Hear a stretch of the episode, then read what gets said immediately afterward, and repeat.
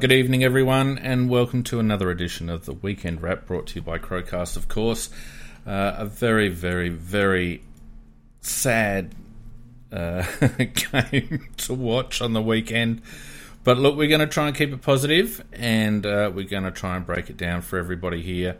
And uh, a big welcome to my cohorts, Macca and Nikki. How you going, guys? Well, I'm probably about the same boat as you, Fee. Oh God! you can't say anything about that game. It was horrible. Why are we here again? Oh look, it it was pretty bad, um, pretty bad. But uh, look,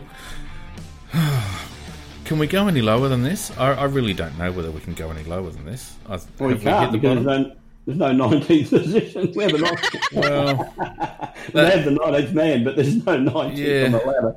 Yeah, that's true enough, I guess. But uh, have have they ever actually had a team that's gone completely winless for a full season? I'm not sure, but Fitzroy, 1960 something.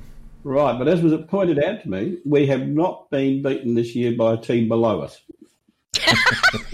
oh, there we go. We've had a win. We haven't played Sturt yet.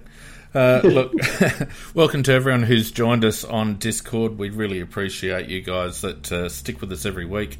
Um, so get into the chat. Also, welcome to everyone who's joined us on Facebook and YouTube and also Twitch. Uh, get around us on the chat on those channels. Uh, we'd love to get as much interaction as we possibly can tonight because I'm sure there's a fair few people with a fair bit to say, judging by Twitter over the last few days. But nothing good, of course. I think that's the only problem. Yeah, it was wow. not a good game to watch, was it? No, look, and uh, look, if you want to join us on Discord, uh, you don't have to actually be uh, uh, uh, a user of Discord or have Discord on your phone or anything. You can listen to us live on the on the AFL Crowcast uh, website, and you can chat to us via Discord right from that website. If people are watching on the screen at the moment, I've got a little demo, but basically all you need to do is go to the Crowcast web, website, aflcrowcast.com, go to the live chat page um, click on the Discord box down there and uh, chuck in any name you like and uh, chat away. Uh, and as I said, the audio is live streamed on that page as well, so uh, it's all there for you. Um, but otherwise, as I said, if you're watching on Facebook or YouTube or even Twitch, uh, get around the chat, get amongst it. Uh, good to see Kempy and J Mac and Vardy and Death and a few others, Kempy, in there already. So look, get around it, and we'll I really want to try and make this as uh, as positive as we possibly can, guys. I know, I know, I know, I know. That could be a very short podcast. Led kicked a nice goal. The end. yeah, that, that, that was an awesome pretty, goal from Lenny. Pretty right, much. Now, we, now, we, now, now we've done all the good points of the game. uh, oh, seriously, Nicky and I were talking off here, and uh, we were trying to remember a worse game than that to be a, a Crow supporter watching it. And uh, we went going right back to 1991, and we think that it was worse than even in the Shaw days. It was just. it was certainly on par, wasn't it? Certainly yeah, on par I, with some of that dribble. Oh, you know, you know, memories do fade, but I, I, I just can't recall one where no. we looked so incompetent and just no. so horrible all game and disinterested uh, for large portions of the game. The way we opened up the game was uh, horrific. Uh, there didn't seem to be any intensity or desire or will. And let's let's be honest, and, and we'll talk about this a little bit on uh, later. But selections set the tone for the game. I mean, we selected three, three, senior players um, to come in, uh, in, as well as um, Kieran Strachan. Um, the game was billed as our best chance of the season to snag a win and none of the players showed up in that first quarter. It was insipid. Uh, it was pedestrian. There was no intensity whatsoever, and it was so frustrating as a fan watching it because you just thought, well, if this was the game that we were geared up to win, then how the hell is the rest of the season going to look? well, you know, I, think I, I, thought the game was gone as soon as I saw the selection of the team when we, we just pulled back old bodies uh, and then when Tex dropped out and Strachan, and I'm not certainly not having a crack at Strachan, but I, this no, was, no, no. I don't think this was the time to bring him in. I really don't, uh, because um, uh, it just bring him in with O'Brien and no other key forward just kept that what was very very unbalanced uh, forward line. Yeah, because I mean Himmelberg is not firing. Uh, uh, Uh, yeah. You know, only on about one spark plug, and Yeah. that really just meant it just meant it just killed any opportunity we had of scoring that forward. It was terrible. Certainly did. Look, let's get into the uh, round scores, and then we'll uh, we'll smash into the Crows game, shall we? Oh, Look, uh, we started off with Richmond giving the Bullies a bit of a hiding. Richmond are a bit bit of a chameleon side at the moment. It's hard to know which uh, Tigers team is going to roll up.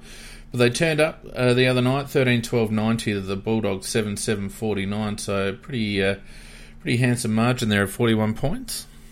Yep, they must have heard my comment last week that I reckon they no, no, no show for the finals. But I tell you what, if they played like that, they would be. But the interesting thing is that they had, uh, I think it was 10 players with less than 30 games in their side. So Yeah. uh, they, Yeah. can, you know. Can't um, win with I mean, youth, can you, Mac? No, no, you can't, can you? Shit. Uh, Port gave Melbourne a good old touch up, 12 11 83 to Melbourne 4 8 32. I reckon there was only one thing on the weekend that would have been on par with being a Crows supporter, and that would have been a Demons fan. Bloody hell. and of course we're bla- we're about to bloody play them. I'm watching this. I'm watching that game, and I'm thinking, you know what? With the shit that Melbourne dished up, I actually think at the end of that game, I thought we actually might be a chance to beat them this week. But what we dished up in response, no. God, No, next week, ne- Wednesday's shaping up as a bloody good game, isn't it? Oh God, nobody's going to want to watch that.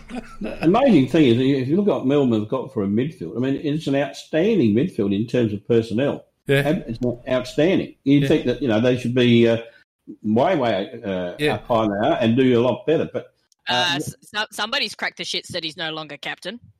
Yeah, well, that's true. Uh, I actually, in fact, I only noticed him, Nicky, in about the third quarter for the first time. Yeah. Um, but uh, having said that, uh, much as it hurts me to say this, Port Adelaide look like they are definitely going to be high up in the finals and maybe even good enough to get into a grand final. The only thing that will save us is Ken, and uh, uh, they'll say their records in finals. But uh, gee, they look good. Um, my my dad, who actually grew up as a Port Adelaide supporter, Magpies will differentiate this because he actually hates the Port Power because they are not Port Adelaide. But he's actually said they're really good to watch. He goes, I hate them, but they're really good to watch. They And they play are. well. They're Yeah. Eh. playing really nice, attractive football. Any any team that is prepared to run and take risks and that is relatively I mean Port aren't overly clean. They're not the, the they're not the most skillful side I've ever seen, but they just run and they take risks and, and they Yeah. make position and they play for each other. And any team that plays like that is enjoyable to watch, not only for supporters but for um, for for the average fan. You know, it's it, it's not rocket I- science. I think it Right. also comes back to the way it's be, the game is being umpired at the moment because I've currently got the Freo Collingwood game on, and Yeah. I hate the fact that they are just players can hold on to and hold on to and hold on to the ball, and they will not call for a ball up. They're allowing that ball to drop and the, the massive play on to happen. So there's been a a massive change in the way the umpires are being told to umpire, Yeah, which goes against every single freaking rule. But it's playing into the hands of just play on yeah. don't try and bottle it up. Don't try and do contested ball. Just play. Yeah, Yeah, but, I, but I, I agree. I agree with Fiend though. The Port success is basically that they do run and they take risks. Mm. I agree. Hey, uh, Hawthorn bounced back to a bit of form, 14-5-89 to Carlton 9-4-58 there, a margin of so 31 points. Um, Carlton would have been disappointed with that result, I reckon, given Hawthorn's form of late. Absolutely. I mean, when they, so they kicked the first five goals of the game, Yeah. and then after that they got absolutely trounced. And Yep. uh, uh, really, I mean, they look, Carlton looked like witches' hats after that first five goals. Yeah, they did. So, uh, look, they're still Carlton. Yeah, still Carlton, and uh, that'll be a worry with all the hype around Teague and a couple of ins and all that. Levi Casboult finding some form and all that sort of stuff. So uh, they'll be licking their wounds. Brisbane on their merry way, 14 7 91, absolutely destroyed Essendon 3 10 28. Uh, really highlighted the form line of Essendon there, a margin of 63 points. Watched it. Wasn't a contest. Uh, Essendon They were very poor, and uh, probably uh, they've probably been playing a little bit above themselves, or the results have been, been a little bit flattering to them, I think. Yeah. And uh, uh, because they really are a little bit threadbare, they, they only revolve around a few players, yeah. and uh, if you can beat those few players on the day, then you're going to beat Essendon, and that's what happened. Yep, agree with that. Um, they, they just don't have the cattle. They really just don't have the cattle. It's as no. simple as that. Um, the Saints, on the other hand, seem to have the cattle and seem to have a very organised coach. Uh, 15 11 101 to Sydney 6 12 48. They're a margin of, what's that, 53 points. I was, I, sorry, Nick. I was just going to say, what I was praying that we would go after Ratten when we were looking for a coach, because really, I mean, the guy can coach. He really can coach, and uh, he's a, a second-time coach. He was actually uh, lost his job with Clarkson. I think in a year they actually got them into the finals and lost the first final, if I can remember correctly, before Mick Malthouse was appointed and destroyed the club. But um, yeah, look, they've got a very good coach. They've recruited very well, and uh, the, the, the mix of things is, uh, is working very well for them at the moment, and uh, yep. they're a pretty good side. Sorry, Nick. Yeah, I was just going to say that I do remember Fiend and I going very hard for a certain Brett Ratten should be chased. God, yeah, and I don't think we're orphans either, Nick. Um, I think nah. a lot of people uh, thought that we should have thrown a lot of money at, at Ratten in Absolutely. terms of a, a senior coach with experience, um, used to uh, getting something out of a young group. It's exactly what we needed, and we've ended up with a first year coach without any help whatsoever. Um, and I'm not prepared to call it yet on Nixie, but uh, it's a perfect storm for him with COVID 19, meaning that he's got a very bare assistance panel, and I don't think that's helped. And I think Brett Ratten, on the other hand, uh, could have coped with that situation a lot better. Um, yeah. West Coast in an entertaining game coming back to beat Geelong 11 7 73 to 10 4 64. Margin there of nine points. West Coast uh, muscling up at the end there. Josh Kennedy uh, just really showing his, the worth of a a competitive tall forward at the death. Well, interesting, isn't it? Because uh, uh we, the, we, our game was the 17th versus 18th, and look, every every little bit of that. Yeah. Uh, this, this, was a, between two top sides who are both contenders for the yeah. flag, and, and it looked every bit of that too. Yeah. It was an e- excellent game to watch, really excellent game to watch, and uh, yeah, and I think I mean West Coast, Geelong really took it to West Coast all night, and I at one stage, I thought West Coast can't do it, but gee, they're a good side. They did fight back, and they also had the local crowd to carry them and give them a little bit of momentum right when it really counted. That oh, that helps. Absolutely, that helps. But Geelong continue to surprise me. You know, I um, I I don't. I continue not to rate them, and they continue to come up with results. And um, you've got to hand it to them. Uh, without Gary Ablett and a couple of others, uh, they're doing all right. I Agree doing all right. Um, and then the Giants getting up over the Suns. The Suns hitting a bit of a wall at the moment in terms of results, at least. Giants nine seven sixty one to Gold Coast four eleven thirty five, a margin there of twenty six points. Watched it. Uh, it wasn't a great game really to watch. Um, a couple of things that come out of it. Uh, it just showed what a star Whitfield is. I mean, I'd love to have that guy. He is a terrific footballer. And the coaches, I think, is becoming of age as a footballer in the backlines for the Gold Coast. I always wondered if he was just going to be another Jack Watts, but you know, he just he is improving very rapidly and looking like a good footballer. Um, GW is not totally firing yet, but certainly firing enough to beat the Gold Coast. And Gold yeah. Coast are probably just that level below. Getting getting there. And of course, the game that's currently in progress. Um, let me just have a look, see what's going on there. I can tell you right now, it's nine one to six six. Freo's just kicked a goal from a uh, free kick out in front. They're thirteen points up with seven minutes to go. Yeah, looking all right too, Freo, and uh, that that'd be a handy win. Uh, Collingwood don't travel too badly, but. Uh, I think Collingwood are just struggling at the moment. They miss De Goey a lot. He is such a spark for them up forward, and I think they yeah. miss him a lot to go into a star. I mean, he's just a, uh, actually match-winning star, and uh, it's it's when you lose somebody like that, it's like losing a, Dangerfield oh, out of Geelong, etc. yeah, he's, yeah, a, he's a very very good player. Yep, no doubt about it. No doubt about it. So let's have a look at the ladder, shall we? And um, well, uh, Do we really want to look at the letter? I don't know. no. long we still got pick one. There we go. There's there's another well, positive. I don't know what's worse: the fact that the power on top and looking really good, or that we're looking absolute shite, holding up the rest. Uh, but we've got Port and Brisbane equal on seven wins, and uh, not too far off on percentage. Uh, St Kilda and West Coast third and fourth, respectively, on six wins. Got a number of teams on five Richmond, Geelong, GWS, and the Bulldogs in the eight. The Bombers outside the eight and probably a little bit higher than their form and uh, would suggest and probably where they will finish up, a lot lower than that.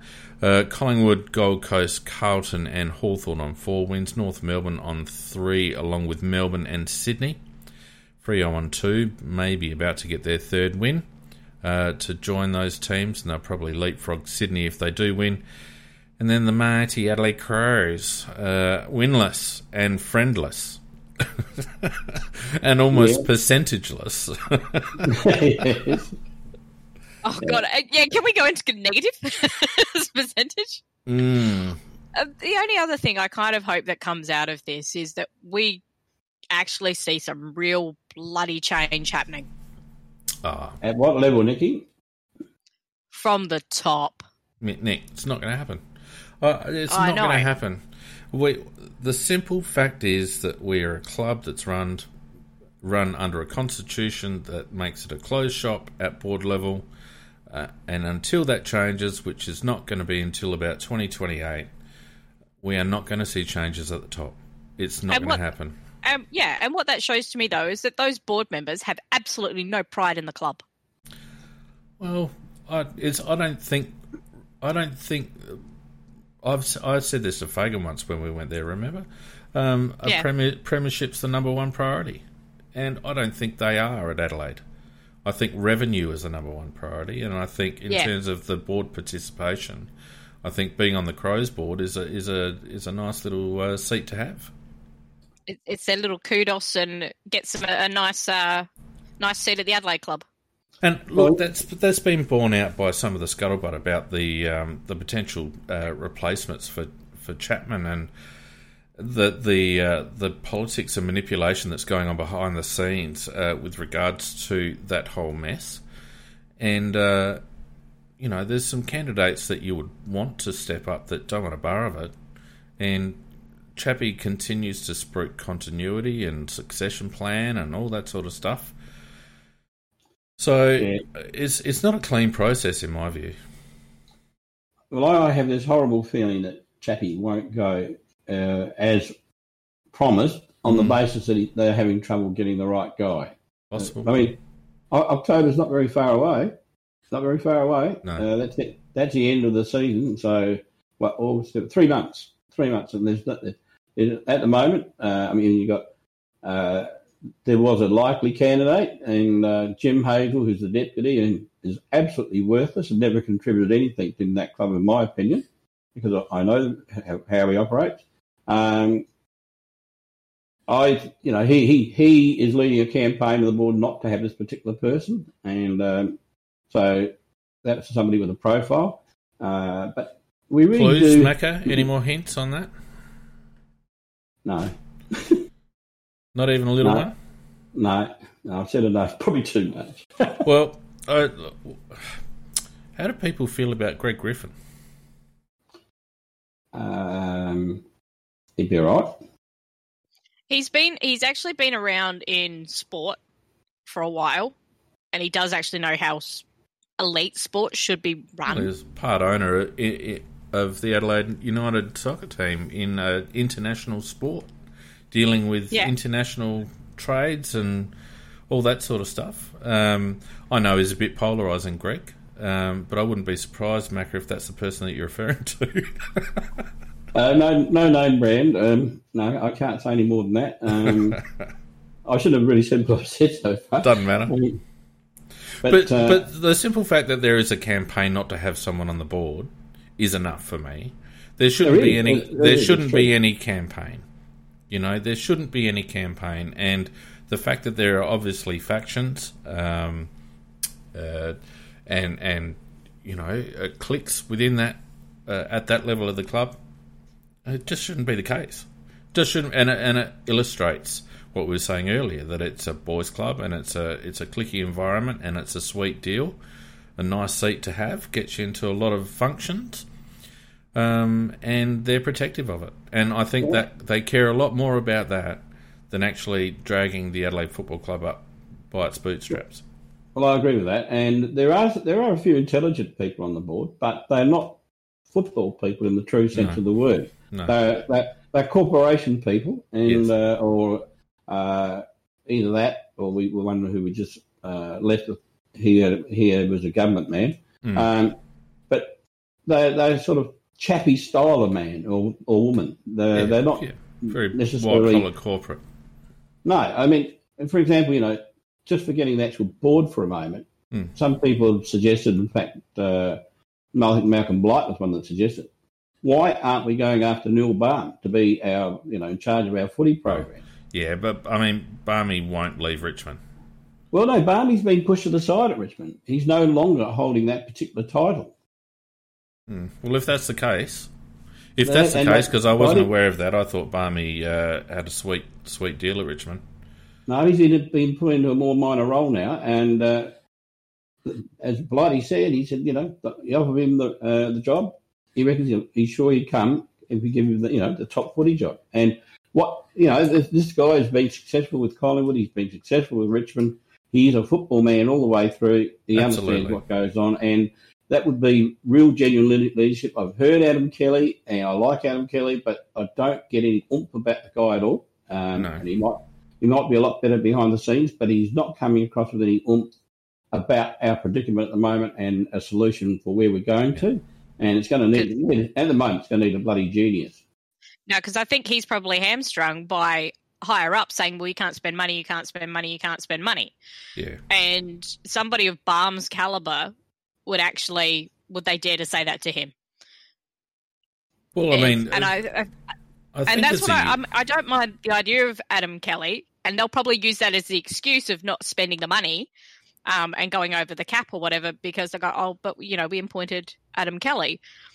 I actually think Adam Kelly could probably step into somebody else's higher shoes and might do a better job. Well, that's possible, Nick, but I don't.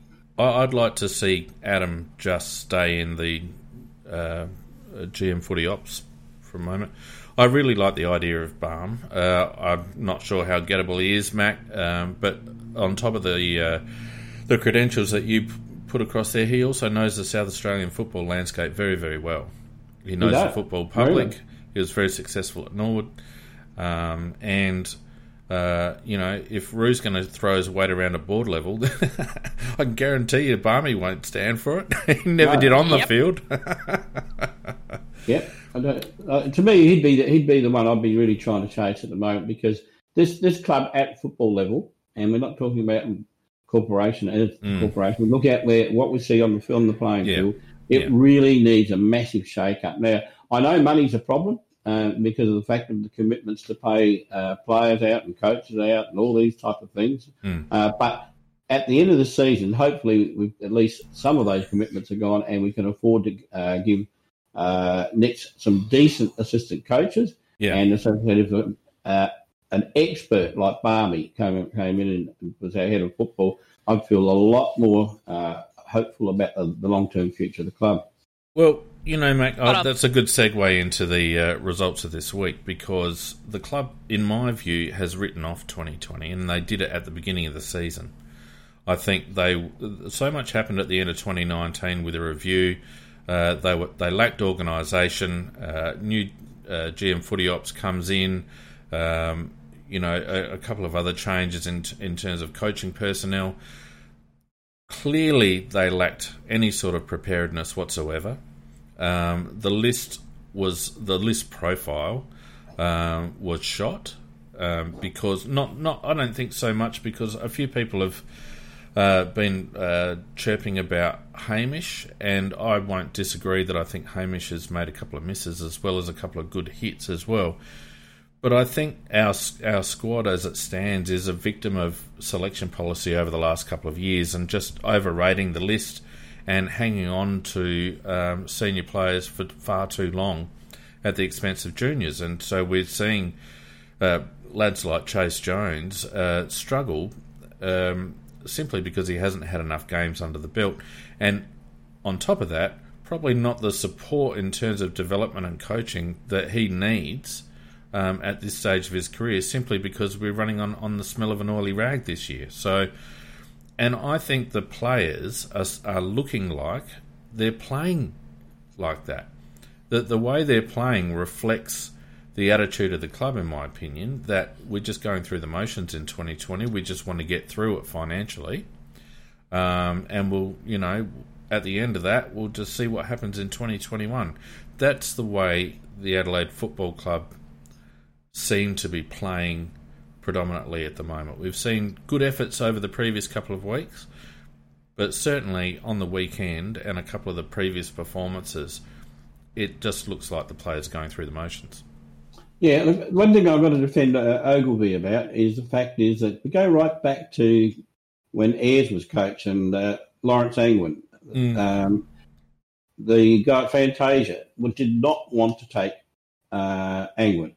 And Ayres, as the coach, was allowed to override him. And we did take Lawrence Angwin and Blue yeah. getting Burgoyne, etc. Um, long along, you know, a couple or two or three years after that, they made a ruling that in future that the uh, coach could not interfere with the selection of players that, mm. the, the, drafting team got.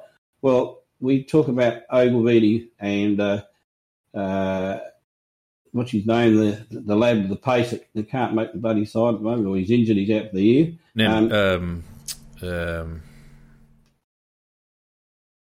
we, you know, uh, Galucci. Galucci. Uh, well, in that particular year, uh, Ogilvie was he was really uh, red hot and mad to get English. He wanted English at all costs, and yeah. he was overridden by Pyke. So they allowed the coach once again to go over list management, who've done all the research, all the homework, etc., etc., etc. So that in itself means that once you do that, you're going to be, you're going to be buggered because coaches don't do the same homework well, as, the, as the list team does. Well, I agree with that to a point, Macca. I agree with that to a point, but I have a massive problem with um, recruiting teams and recruiting people who blindly go, oh, we need to select the best possible talent, the best talent available. Because to me, English was not a need that we had in Galucci's draft year. And I think Pyke was right to say we needed midfield speed. So I, I don't think the coach should have the right to override uh, a recruiter or, or the person in charge of making those decisions. But by the same token, I think as a club, and if you're talking about footy operations, that's this sits squarely in footy operations. It's list management, it's squad management. You know, it, it's John Reid, it's the head coach, it's Hamish and his team.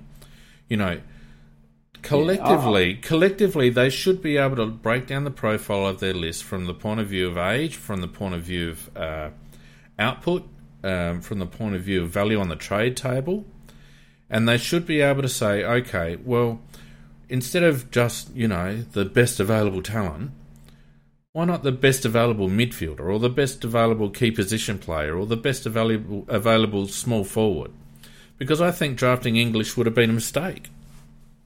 Well, in this particular case, you might well be right, but the point I'm making is that uh, you can't put everything on top of Ogilvie. That's the only point I was going to oh, make. Oh, no, no, no. Um, I, I 100% agree with that. But I, I put I it more at Reid's level, you know, because the list management team is are the, are the people that should be getting it right.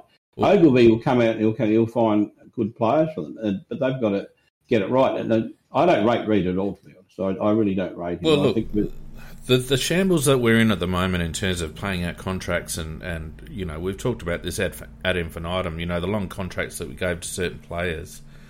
Um, pardon me. Um, you know that is on Jr. But again, I I, I wonder what influence um, board and executive have on the whole list management committee because I can tell you right now that Fagan's on that list management committee and the chief financial officer is on that list management committee, and Mark Ricciuto is on that list management committee. So, of the six people that are on that committee, three of them are at board level, right? And why else would you have a CFO on the list management committee if it's not to say, well, you know, we've only got X amount of dollars, so we've got to do this, that, and the other? To me, they they shouldn't be on there at all. Well, no. You might to... want to consult them at some stage. The list management committee might want to bring them in to consult, but they shouldn't be yeah. sitting on there. Look, there's been other examples of the board interfering, like when Tippett wanted to go to Brisbane and also when Jenkins wanted to go to Brisbane. Um, I don't know who of you heard the interview with Matt Rendell during the week. Uh, Matt Rendell, obviously no longer with the Collingwood, so he was asked to comment on Adelaide's list. Um, and uh, yeah, he made comment about that uh, the fact that, you know, uh, there were certain things that were happening back then that shouldn't have happened. And the, the mismanagement of Josh Jenkins's um, uh, contract and the fact that both he and Tippett could have could have gained us maximum value at trade table um, are two big misses that I think were both influenced by board level um, intervention. Uh, certainly, Stephen Trigg is, is, I think he's actually on record as saying that um, uh, he vetoed the Tippett to Brisbane move. Um, he did. Andrew Fagan is on record as saying that he told John Reid, get Bryce Gibbs under any circumstances. Correct. Don't don't leave yep. the room without that's, Bryce Gibbs. So there is massive. There is clear evidence, clear evidence of executive level interference with our list management. So, you know, recruiters are always going to make some hits and misses. you know, and I think Hamish uh, uh, at times can get a little bit cute with his selections and get a bit too left field too often. But by the same token, he's brought in some some really good players into our system, and it's not his fault that those players have hit our system and not been developed uh, appropriately, and not been given games, and not been given exposure, and not been coached correctly. You know, but by the same token, I do think that it's a holistic um, thing, list management, and I think blindly going best available talent, like I don't mind telling you right now, I've only seen one or two games of Riley Thilthorpe. But if we spend any of our first round draft picks on Riley Thilthorpe, I'll be very, very angry. Because he might be the best talent or local talent or key position talent in the draft this year, but it's not what we need, is it? It's not what we need. Well, we need, we need the best midfielder around. We just need midfield. We need speed. We need class. We need um, agility. We need a little bit of strength and size in there. We do not need another key position player that is going to take three or four years to develop. Now, I'll have a chat about Berg and a few of the others later. But at the end of the day, every result that we've had this year has been on the back of being spanked in the clearances. Like, absolutely creamed in the clearances. And I would love to see blokes like Bergen, Frampton, and Fogarty, and, and those lads and McCannum uh, get an opportunity to actually play with a well functioned midfield. And I think, first and yep. foremost, we need to get that midfield right. And if we spend high draft picks on Thilthorpe, I'll be pissed off because it just it's not what we need right now. And that's no disrespect to Riley because he's a he's a good player and a very good prospect. Um, but I, I, still have my doubts whether he'll even go first round. I reckon we might be able to pick him up with one of our second rounders. Um, but I, am fearful that he's going to be a good news story for the board. Um, and we're going to spend too big on him, uh, just the same as probably, arguably, we spent on Chayce Jones and Ned McHenry. Well, I can't argue with you. You said that uh, the midfield is our Achilles heel, and because Achilles heel that Achilles heel destroys both the back line and the forward line. so, uh, you know, yeah, well, that's right. It makes I mean, everybody look bad. Um, I mean, our defence has been made to look ordinary uh, this year at times, and they've been trying their guts out. We've got a couple of players down on form. You know, Laird's been down on form. Uh, Luke Brown's been down on form. Uh, Hartigan's been up and down. Probably shouldn't be in there. Um, you know, Will Hamill has struggled in his first year after some promising signs early. It, it's just through weight of entries, and it's not just the number of entries into into our D50. It's the way the ball's coming in, uncontested. Yep. with no yeah. with no pressure, no and they're not pressure. getting assistance, and they're not getting assistance from the midfield. And right. you're spot on. The problem with their forwards, and the problem with their backs is, and, and often that's what I've been looking at these games and go, you know what, I'm not going to worry too much or slag too much about the forwards and the backs. It's all comes down to our issues in the midfield. Now, Reilly O'Brien is not one of the problems. No, he's everything else around not. him is. Anyway, look, let's uh, let's get back on format, shall we? uh, that was my fault. Uh, North nineteen five one one nine, that favourite number of ours. Uh, Adelaide seven eight fifty, a margin there of sixty nine points. Uh, we were never in it really, um, although you know we rallied for a few minutes in the third, um, but we were never really in it. Um, and in the last quarter, when the game was still there to be won. We were what twenty six points down or something or other. Um, they just killed us in that last quarter. They absolutely slaughtered us in that last yeah. quarter when the game was there to be won. And you know, the the the two times of the game we expect the most intensity is at the beginning of the game when you want to set up a win, and at the end of the game where the game's there to be won. And both those quarters were insipid. Well, what can one say other than the fact you're right? That, can't say uh, can't say much else if you watch the game, can you, Mac? Really? No. no. We, Look, flag, we did wave the flag in the last quarter, uh, the white flag in the last oh, quarter. Oh God, yeah. Oh uh, well, let, let's let's just talk about that quickly before we get to the head-to-head stats, because this is the other area of the club that I th- that I'm really concerned about at the moment, and it's no surprise to me that our fitness is down the toilet. Um, and we've talked about this as this situation as well, where you know our squad now is three years into uh, a Brett Burton slash Matt Haas uh, fitness regime. Uh, both of those guys were previously involved at Brisbane, uh, and when they were there, Brisbane suffered massive injuries uh, and really down on fitness.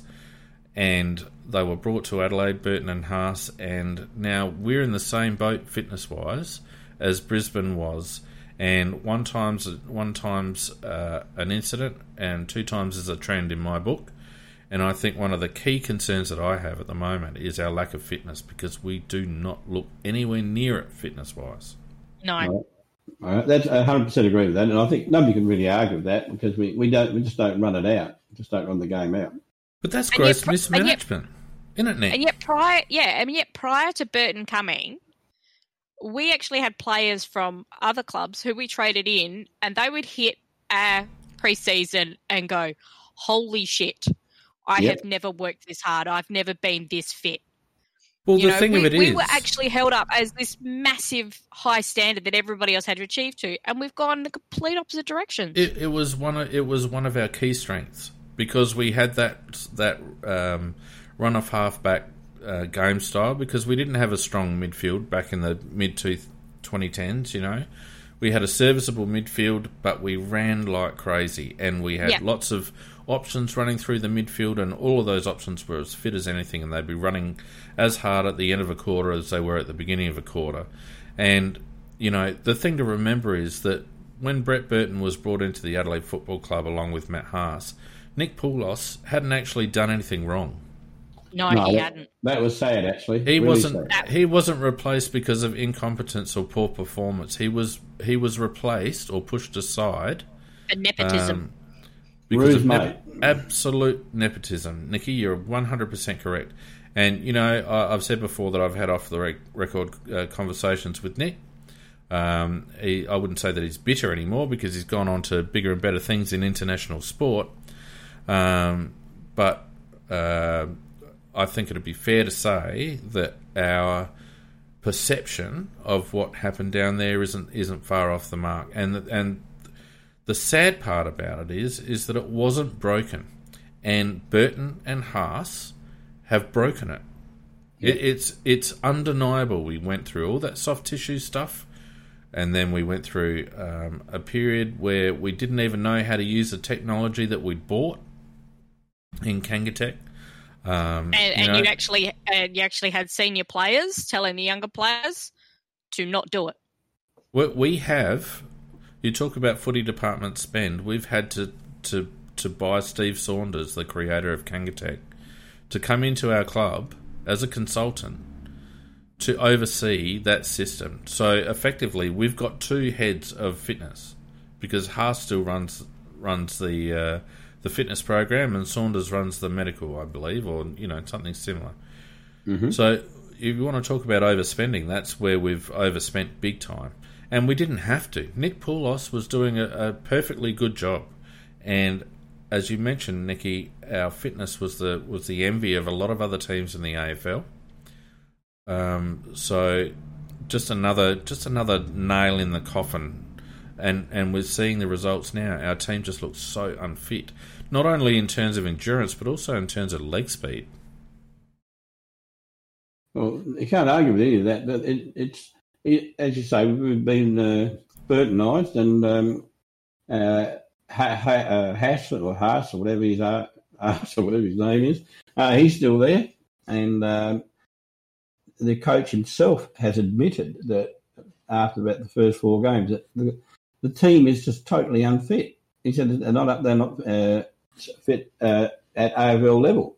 Now that is a, a shocking reflection uh, upon the fitness coach. It is, and you know you can throw out COVID nineteen and the disruption of the training program, and Nicks has sort of alluded to you know difficulties in training systems because of COVID nineteen and the restrictions, all the rest of it. That's all well and good, but uh, it's the same for every team. And aren't the players getting paid a lot of money to maintain their fitness levels? You know, can't they train in small groups? Can't they be given programs and can't they be expected to adhere to those programs? I mean, the whole thing just smacks of unprofessionalism, and uh, we're witnessing the result on the field. Anyway, let's look at some head to heads. Um, Adelaide again, because we were under pressure, almost one to one kicks to handballs, 258 disposals to North Melbourne, 358 if you don't mind. 100 disposals different, um, mostly uncontested. Um, marks 153, so we're doubled in disposal, doubled in marks. Uh, tackles 73 to 66, so we won that stat. Um, all right. Hit outs, everyone was giving O'Brien a hard time, but hit outs were actually 27 to 29 in North's favour, so pretty even. Um, the uh, clearances 35 to 20, so we got absolutely destroyed in clearances once again. Uh, rebound 50s, despite the fact that the ball spent a fair amount of time in North's defensive area. Um, rebound 50s, 29 to us, 28 to North, uh, because essentially when they got into the inside 50, they tended to score.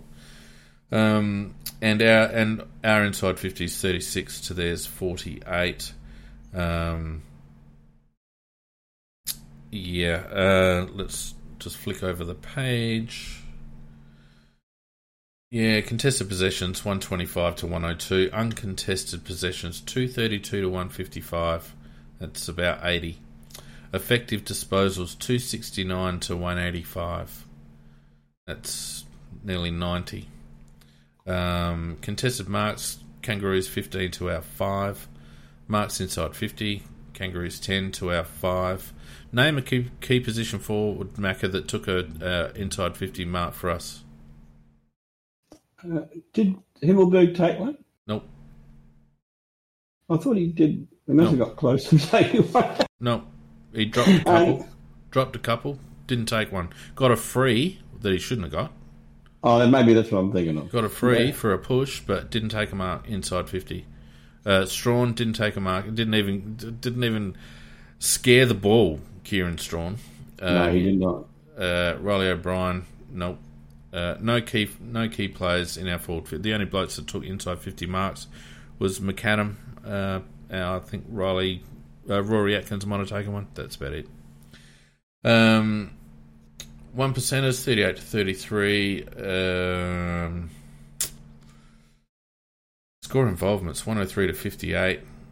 Meters gained, we couldn't even top four thousand meters gained. We turned it over fifty-four times to North fifty-six um, and tackles inside 50, despite the uh, the time spent in each respective forward 50. North Melbourne 13 tackles inside 50, Adelaide 5. 5 tackles inside 50. So uh, there you go. I'm, yeah, well, just, I'm, just, shaking my head for yeah, every single one of them.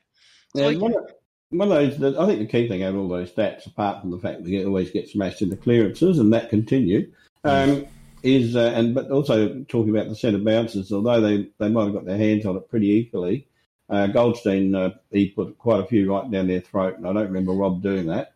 Uh, the other thing is that uh, those they had a lot of what you would call cheap possession in the sense they were prepared to run and work and make position, and therefore they got uh, kicks uncontested and marks uncontested, which I think the stats uh, back that up, which then enabled them, of course, to move, move the ball on without being under pressure because they, they've made the effort to get out in the open and run, and that's exactly what, what we watched. We watched them just uh, give a pretty good exhibition of uh, using the ball and giving it to their teammate.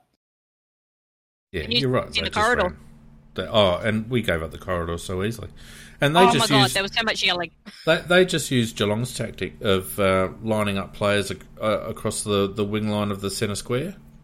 Um, yep. And we weren't prepared. The only bloke that was prepared, to his credit, to take any chances and go through the middle was Bryce Gibbs on the few occasions that he did get the ball. Um, but uh, generally speaking, we were just pushed wide. We weren't prepared to take on the corridor. I'm just I've got the graphs up at the moment, and for those people that follow us on Patreon, I'll post these up after the car sometimes tonight, so you can have a look. Um, but yeah, so our disposal differential in the second half just went south. I mean, it was it went down pretty much the, from the beginning of the game, but uh, certainly after half time, it just went south. Um, that goal that they got Fiend when they went from uh, we kicked the point and they went down the field and kicked the goal within 16 seconds illustrates the point I was and only, making. And only three possessions. That was the point. They just kicked it to uh, to kick it to a teammate, to kick it to another teammate, to kick it to another teammate who kicked it through the goals. Yeah, one too many teammates there, Mac. It was actually two teammates. It was the kick out to Aaron Hall to yeah. the other bloke to a goal. That was it. God, it's even worse than I thought. That was it. yeah, that it was, was pretty it. ordinary, wasn't it? Yeah, not good at all. Um, look, and this is the thing. Uh, our our differentials here. I'm just running through them on the screen. I won't I won't bother going through them too much. But uh, you can just it just follows the scoreline. Um, the massive differentials that were occurring in the third and fourth quarter when the score really blew out are reflected in every one of our um, differentials. Our centre clearances, um, you know, we actually fought back a bit halfway through the third quarter with our centre clearances, ironically, when personnel changed. Um, but by the end of the fourth quarter, they were diabolical. Um, our stoppage clearances, much much the same. Fourth quarter, absolutely died in the ass. Um, you know, our marks around the ground, like just die to have to have the differentials that we had so early on in the game. You know, we were we were minus you know ten or so halfway through the second quarter, and it just got worse and worse and worse.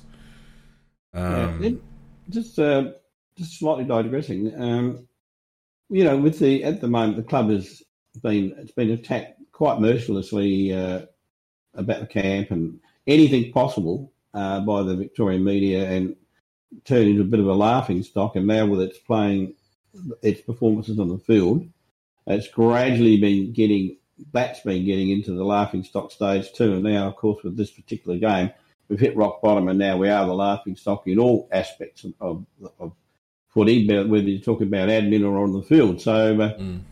w- would you expect a ch- like we we saw the chairman of uh, Melbourne come out and say after their one particular game uh, where they, they underperformed uh, that that is unacceptable and uh, he will not accept that that, that can, you know, in other words, there will be action taken if that continues. In other words, he's virtually threatening the, the coach with his position. Would you not expect our co- our chairman to come out and say something? Well, probably a couple of things on that, Mac. First of all, um,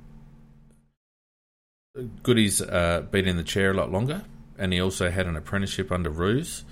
So I think the Melbourne chairman can expect uh, more from Simon Goodwin than he could than we could probably expect from Matty Nicks, particularly under the same circumstances.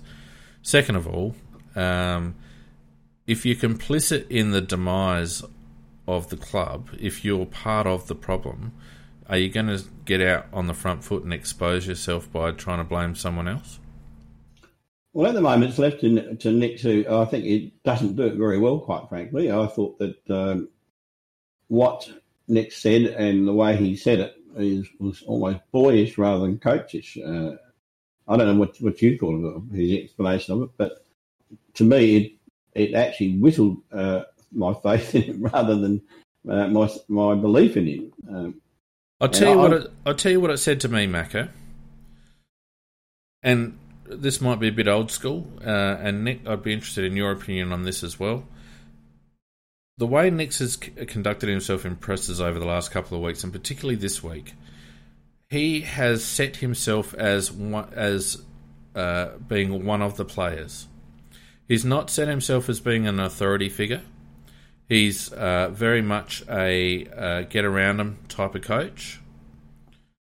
And I think as a consequence, I think when he said we apologise to our supporters, he shouldn't he shouldn't have said that. He should have said the players should be ashamed or embarrassed about yes, their performance. Matthew yeah, Nicks, unfortunately, uh, Matthew Nicks should be separating himself from the players publicly not to save his own skin, but to tell the players that he's not their mate. He's not their 100%. mate. Matthew That's Nicks is not there to be his, their mate. Matthew Nicks is there to get the Adelaide Football Club to start winning games of football. And it, it worries me, it worries me that he's getting all matey because that has an impact on selection, it has an impact on players' uh, discipline uh, it it permeates through the club, and you know I know we're living in a different age, uh, and players don't react to ranting. I'm not asking Nicks to rant. I'm just asking Nicks to be assertive and to exert his authority over the over the club over the uh, the squad, to make demands around performance, both on and off the field. Um, I, because I think that's his job. Well, I, am 100 percent with you. That, uh, that's why I, I, thought it was like it was very boyish that what he did. You know, yeah. it was.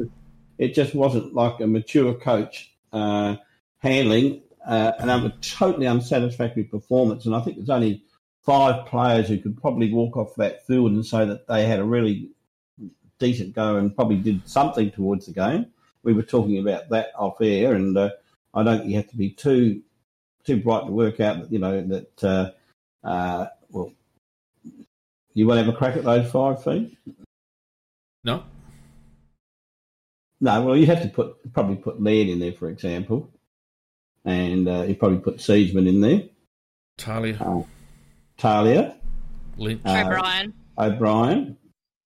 Probably Lynch. One? Probably Lynch. And Lynch. They, I they, think they, Lynch they, tried. yeah, saying, he did. And no, we're not saying they played the perfect game, but they're the five that could say, "Well, I had a real crack." Had a crack. Yep. Absolutely. And the others, I don't know what they'd say. Yeah. How do we know what they'd say? You know, Anzac Paul in the chat said, you know, he'd rather have a coach call a player pathetic. Well, you know, it didn't hurt Malcolm Blight um, no, and the Adelaide flag. Crows when he made an example of David Pittman. And I can tell you and, right and now. It, and he did that. It wasn't to make it so much as to make an example of David Pittman it was also to let other players on notice of this is not acceptable. Hmm. And I can and tell you right now, that's what you actually have to know as a coach. I, I can tell you, you that every, every player in that squad had has the utmost respect for Malcolm Blight, utmost respect for him. But I bet you that there's only no more than maybe two or three that have main, maintained any contact with Blighty after after '98. You know, I don't think he'd be on yep. many Christmas card lists. No, and I don't. I think there's and something he's definitely not on. And I don't think I don't think Blighty cares because Blighty wasn't employed to get. It wasn't a it wasn't a popularity contest for Malcolm. You know, it, he was brought in by the management to turn around a, a, a situation and to get us some flags, and he delivered. And he delivered by earning the players' respect, and you know, fair enough he had a fair fair um, CV, so he had that advantage. But you know, a bloke like Brett Ratten would command similar respect coming into the club as a Carlton Premiership player um, and a, a, seasoned coach. And I don't see Matthew Nicks. Uh, I don't see his approach having any impact with this playing group whatsoever. Well, it isn't obviously because look where we sit. Yeah, and uh, you know, and I worry for Nicks, you know, and the fact that, uh, and worry for us, um, that you know, if doesn't look like he's going to be firm and do the right thing with the players, or and maybe he's doing stuff behind the, the scenes, but he he publicly says, you know, he's not going to rave and rant at the players and all the rest of it. Mm. Sometimes I think you have to, and uh, well, you know, uh, yeah, delivery might well, not. Well, you, no, you don't actually have to rant and rave, but you just have to let them know that that's not acceptable.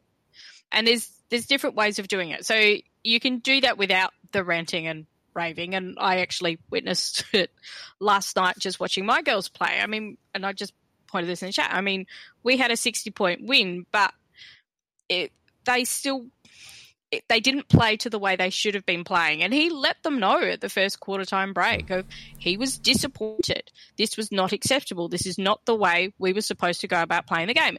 And they picked up the pace and they got better as the game went on. I mean, we completely dominated the game from start to finish, but those girls finished that game and were like, we weren't happy because we know we could actually do it better. So there's ways you can do it as a coach, and I know it coming from my coaching background. And I was dealing with little kids up to teenage girls, and you have to approach, you have to know how to approach them differently. But even my girls that I coached, I wasn't there to be their friend.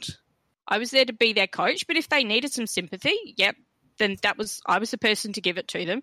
But if they needed some of that tough love or some of that, no, no, no, sorry, that's not acceptable. You need to go and fix that and then come back. And that's what's needed. And you're right, Fiend. We're not getting that from Nicks. He's trying to be too pally with the players, and that's just doesn't work. Well, what, it's, what it reeks of me is Matthew Nicks. Uh, he sounds to me like an assistant coach because to me it's your line coaches that uh, can afford to build bigger relationships with the players in their in their particular groups. Um, they're probably slightly less demanding in terms of they're more instructional and, and they're teaching coaches, if that makes sense. Uh, they're there to deliver what the coach wants and to train the players to deliver what the coach wants. Whereas the head coach is responsible for the for the score line at the end of the game, and he he he is responsible for setting the standard. He's responsible for demanding performance. Um, and Matthew Nicks at the moment doesn't seem to have transitioned from being an assistant coach to being a head coach. Um, and he needs to do that pretty quick. Well, publicly, that's that's definitely true publicly, and, and uh, the way he talks, and if he is the same with the players as he seems to be, well, I agree 100% with what you're saying because he, he really has to take a slightly different stance when you are the man at the top Unfortunately, he hasn't got a lot of assistance, so I think he's probably would be the most handicapped coach in the competition. I can't think of another coach who would be have as little help as he's got. Oh, um, absolutely! I, I don't envy yeah. him at the moment, re- and that's that's the problem, isn't it, Mac? You know, he's got no one around him, no one around yeah. him. Brent Riley, yeah. fucking Ben Hart, for Christ's sakes. Yeah, and, and I think probably um, while we and I'm I'm in uh, as good as anybody of that. We're very very critical of what we're seeing in Nicks at the moment. I think that this year is going to be much like this for the rest of the year. Oh no doubt. Uh, and uh, that the way the best time to judge will be next year when uh, undoubtedly there will be a lot of good football people out of work at the moment. That hopefully, uh, I, and I am hoping this is the case. The fact that the club isn't uh, helping with with more people at the moment because uh, a, uh, you don't do that partway through the year, but secondly, there'll be better people available at the end of the year, and and also the fact that they've got so much money that they're paying to people that they've sacked and players that they've, they've moved on, etc., etc. That uh, they're just holding their fire until it, until the new year. Hopefully, yeah. that's what I'm hoping the situation. Hundred percent. If not, we're buggered. Hundred percent. Let's move on to some player stats, shall we? Um, not terribly happy reading, um, and I won't dwell on them too much because I want to actually spend some time doing some video analysis uh, in a minute. Um, but we'll just get through the the um, the player stats first of all. Um, Lynchy was our main disposal winner with 15 and 9. Uh, Leedy had 22, um, and we'll break those down in a little minute. Uh, had 22. Uh, Crouch also 22. Paul Seedsman 20. McPherson 15, although 11 of those were handballs. Um, Stengel had 13. I thought he showed patches of uh, promise when he ran through the middle. You know, we might have a sneaky little midfielder there uh, in Tyson Stengel, I reckon. Uh, yeah, he was some, good. Someone to work through and burst anyway. Uh, Gibbs had 12. Smith had 12. Hartigan had 12. O'Brien had 12. Keays had 12. A uh, little quiet. Uh, Keays played well, but he was a bit quiet, I thought. Does try, uh, though. Really does stop to give the effort. Oh, never never stops trying. Uh, Himmelberg, 11. Atkins, uh, the senior player, Rory Atkins, 10. Shane McAdam, 10. Jake Kelly, 8. Murphy, 8. Jones, very disappointing, 8. Uh, Talia, 7, although that's not his go. Luke Brown didn't give us anything off out of uh, defence, 7. Hamill had a quiet game, only one kick, uh, 6 disposals. Strachan was a waste of time, and Riley Knight was the worst selection I've ever seen. I, I, I, think no, quite seriously, if this to me is selection for the next game. Is if Knight, Atkins, and Gibbs are still in the team, Nicks needs to go. Well, let's have a look. Let's have a look uh, at the inclusions, shall we? That's what I want to have a focus on, and we'll look at the stats first, and then we might have a look at some video after that. Uh, Bryce Gibbs, first of all, um, his uh, his performance was less than overwhelming. I would have thought he had uh, three touches in the first quarter when he should have been champing at the bit, and when he was actually representative representing in the midfield because in the second half he went back uh, to half back. Uh, three posies in the second, only one in the third, and uh, five in the last, but four of those were handballs. Um, he's had two kicks after half time, Bryce Gibbs. Uh, why did we bother with Bryce Gibbs? Yeah, I don't know why. Well, they, they keep talking about how oh, I had good form in the, the SANFL, but I remember when they were talking about him having good form in the SANFL last year, and I was watching him and his supposed good form in the SANFL. He didn't really give a shit. He did no. not try at that level when no. he got sent back. I'm not sure if he has actually been trying at this level, but he's not up to AFL standard anymore. He should no. not be in the team, period. Zero clearances for the game, two tackles uh, for the game, zero score involvements for the game. Uh, played second half in the back lines, got two rebound 50s, uh, no inside 50s, uh, three intercept possessions. Like, it's a woeful performance from a 30 year old senior player who has supposedly, according to Nicks, busted his ass to get back in the team. And to throw up a to throw that up to throw that up, honestly, was disgusting. Absolutely disgusting by Bryce Gibbs. It was useless. Let's have a look at um, uh, Rory Atkins, shall we?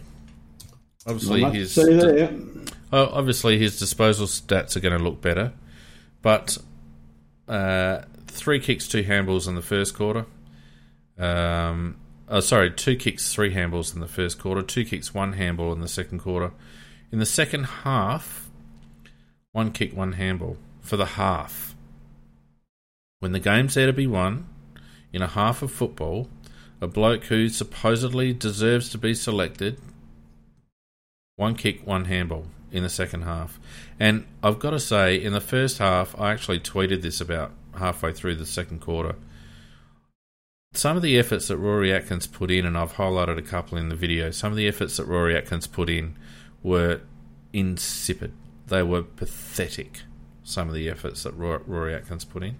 Pathetic. It's the only word I can use to describe. Um, you know, uh, he took three marks. He didn't lay a tackle. Rory Atkins playing on a wing uh, and off half back a little bit. Didn't lay a tackle. Um, turned the ball over. Uh, had no score involvements. Oh, sorry, had three score involvements. Kicked a goal because he uh, he uh, went down and, and uh, uh, squib one easily one. Um, obviously, no clearances. What a waste of space! Absolute yep. waste of space. Yeah, completely. You know, and the, these these are the three guys who are brought in who are more senior players. They were going to, you know, give us that bit of the help. Nothing. This is, this is a game that we wanted to Not win. A whimper. Riley Knight, the third inclusion. Riley Knight. In the first half, Riley Knight, when he wouldn't have been buggered, right, had one handball. In the first half, one handball, Riley Knight. In the second half, he had two kicks, one in the third, one in the fourth. I mean, that's just laughable. Yeah, it, it wasn't definitely a non-event. I mean, seriously, they there's if they're going to be serious and say we you know you have to earn your spot in this side, they've probably got to make about four or five changes. Seriously, um, you can't just play people who give a performance like that and give them another chance. It's not on. But it, it's not only. I mean, we can criticise selection. I was critical of selection to a point because I thought I could understand Bryce Gibbs coming in for Brad Crouch if if Bryce was, uh, by all reports, he was he played very well in the last scratch match and has an attitude change and yada yada yada. Right. So they told us, yeah. So I had I, I could live with Bryce coming in. Um, I didn't really like Riley Knight coming in. Um, I didn't understand the Strachan selection. That was uh, odd uh, like we've got Tex pulling out late, like very late. Yeah. Like half an hour before the plane's leaving late. And we've got Fogarty on the emergency who we're told was ready to play and now we're being told he's still a week or so away. This is the old. He's originally going to be out one or two games, uh, a week or two, and this is the. Sadly, we don't. We're not a truthful club. Every time we have these one to two week injuries, they always turn out to be about eight weeks or something like that. Yeah, I, not, mean, I know. I know bone bruising can be a bit fluky at times, and sometimes it can take a while to to come good and all the rest of it. It's our um, history playing. But w- what concerns me is that they they, according to reports, they put Fogarty in the twenty six so that he could be included in competitive training, and yet he's not right to play. So why would he be in competitive training if he's not right to play? To me, yeah. Like the whole thing just doesn't make any sense. And unfortunately, and I'm not going to bag this guy um, because he tries, but Kieran Strachan just isn't up to it. Uh, I'm sorry that that I've seen enough already. One game, he lacks speed, he lacks agility. Like he's a lumberer I don't, I on reflection, I don't understand why we would have someone like Kieran Strachan on our list when there's probably three or four uh, far more mobile ruckmen in the SANFL that we could have given a rookie contract to as insurance for Reilly O'Brien. I don't know why we got Kieran Strachan on, on our list. Why? He's cheap. Yeah, but why have him? The a yeah. rookie listed bloody um, SANFL ruckman would be just as cheap. Why, why have we had Kieran Strachan on our list for three years? That's because Hamish is actually based in Melbourne, and he watches and he saw him in Melbourne. Who's he? Is he actually come and been watching those SANFL ruckmen? Oh, they watch tapes. They they watch. Yeah, I know they should do. And he's got scouts in the SANFL, and Jr. and Mark Ricciuto knows football, and there's just no way that Kieran Strachan should. Uh, no disrespect to Kieran Strachan at all, but from a club point of view, I just can't understand why Kieran Strachan has been on our list for three years. I really don't. Is it three years though? Oh, two or three. I think it's two. Two. It might be two, but even two is long enough.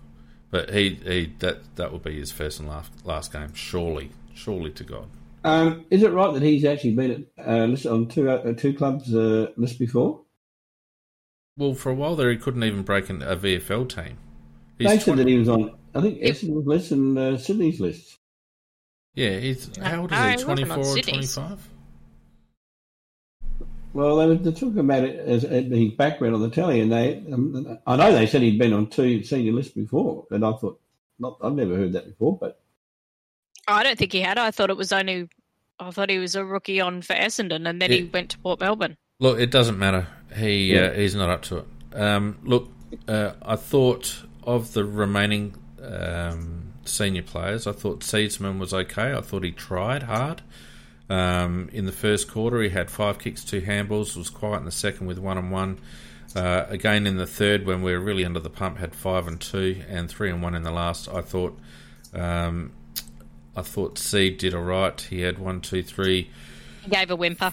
Five score involvements. Um, he gave us some infight inside fifties, five inside fifties. Um, did he give a tackle? Yeah, he even laid some tackles, uh, which is better than most.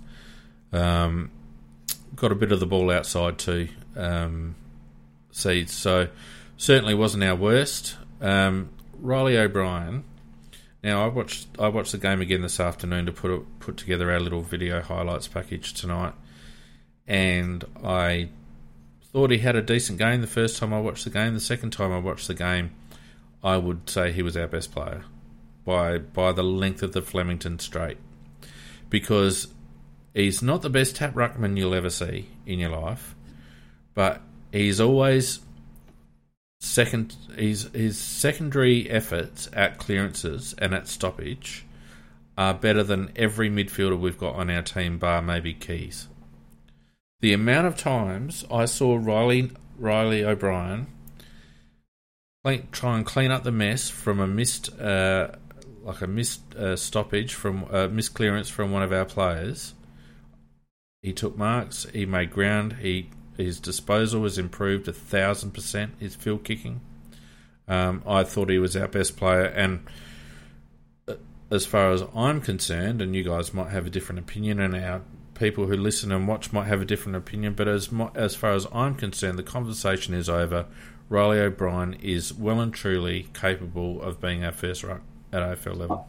Oh, no, totally, totally. Yep. Uh, um, and I think he it's one of the he's a work in progress still. There's he's not a work in progress in terms of effort. He's not a work in progress in terms of fitness. You can tell that he, uh, if I remember rightly, when we did our pre-season trials, he was either second or third in those. You know, yeah. a big guy like him.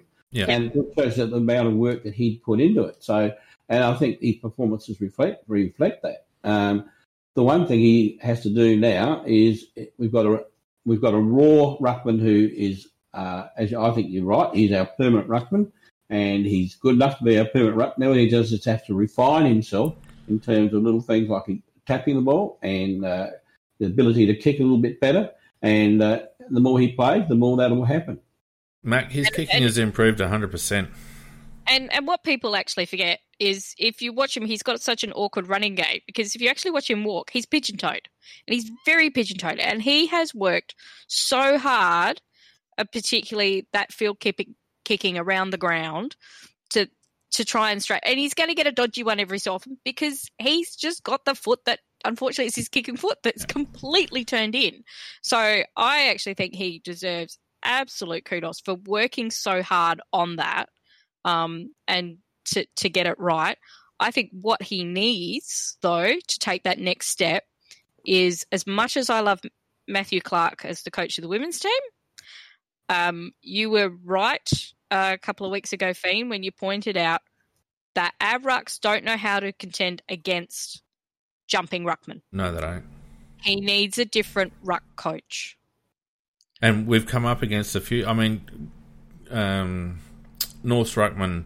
I wouldn't call him a, a, jumping ruckman. He's very strong, but it's it's uh, uh, shown by the fact that the hit out differentials. If I just slide back up the graphs, the hit out differentials uh, in the previous couple of weeks, Reilly got towed up in hit outs. Um, and unfortunately, I don't have uh, hit outs to advantage, but I don't think that's terribly um, different, really. But our hit outs differential this week, it, by the end of the game, Reilly was almost on par.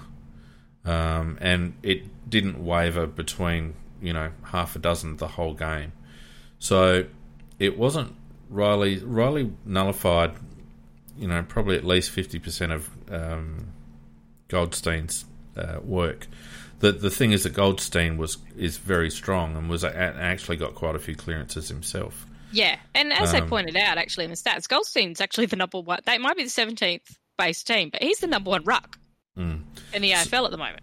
Yeah, so I mean, I, I don't. Ha- I, I 100% agree with you. Uh, Matty Clarke is not the answer to teach Reilly O'Brien how to ruck, because there are the Naitanuis and the Gawns and the Grundys of the world at the moment will jump all over um, Reilly. He needs a coach to uh, teach him how to how to ruck against those uh, types of players.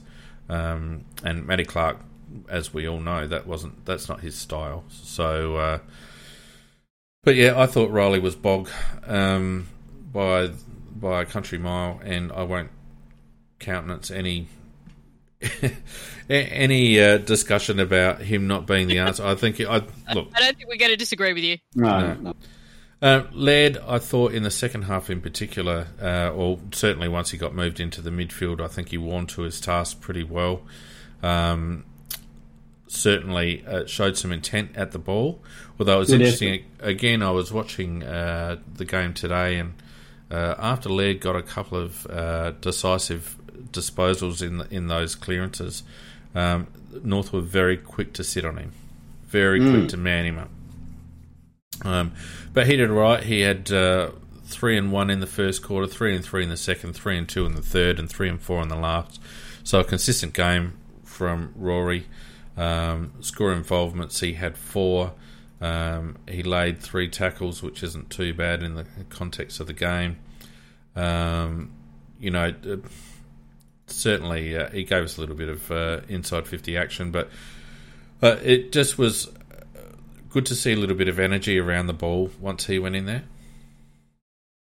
Well, Jones had been very poor again. I mean, he's had three games now. We had six, six, and he's like you said eight. Um, so that's a total of twenty possessions in three games, and it's not AFL standard. And I think it might be time for Jonesy to have a little rest. I think.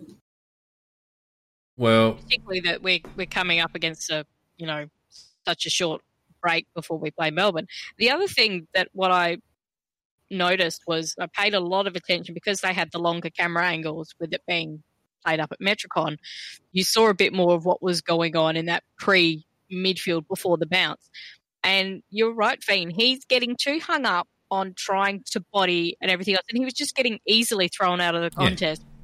Yeah, yeah easy. That's not his go.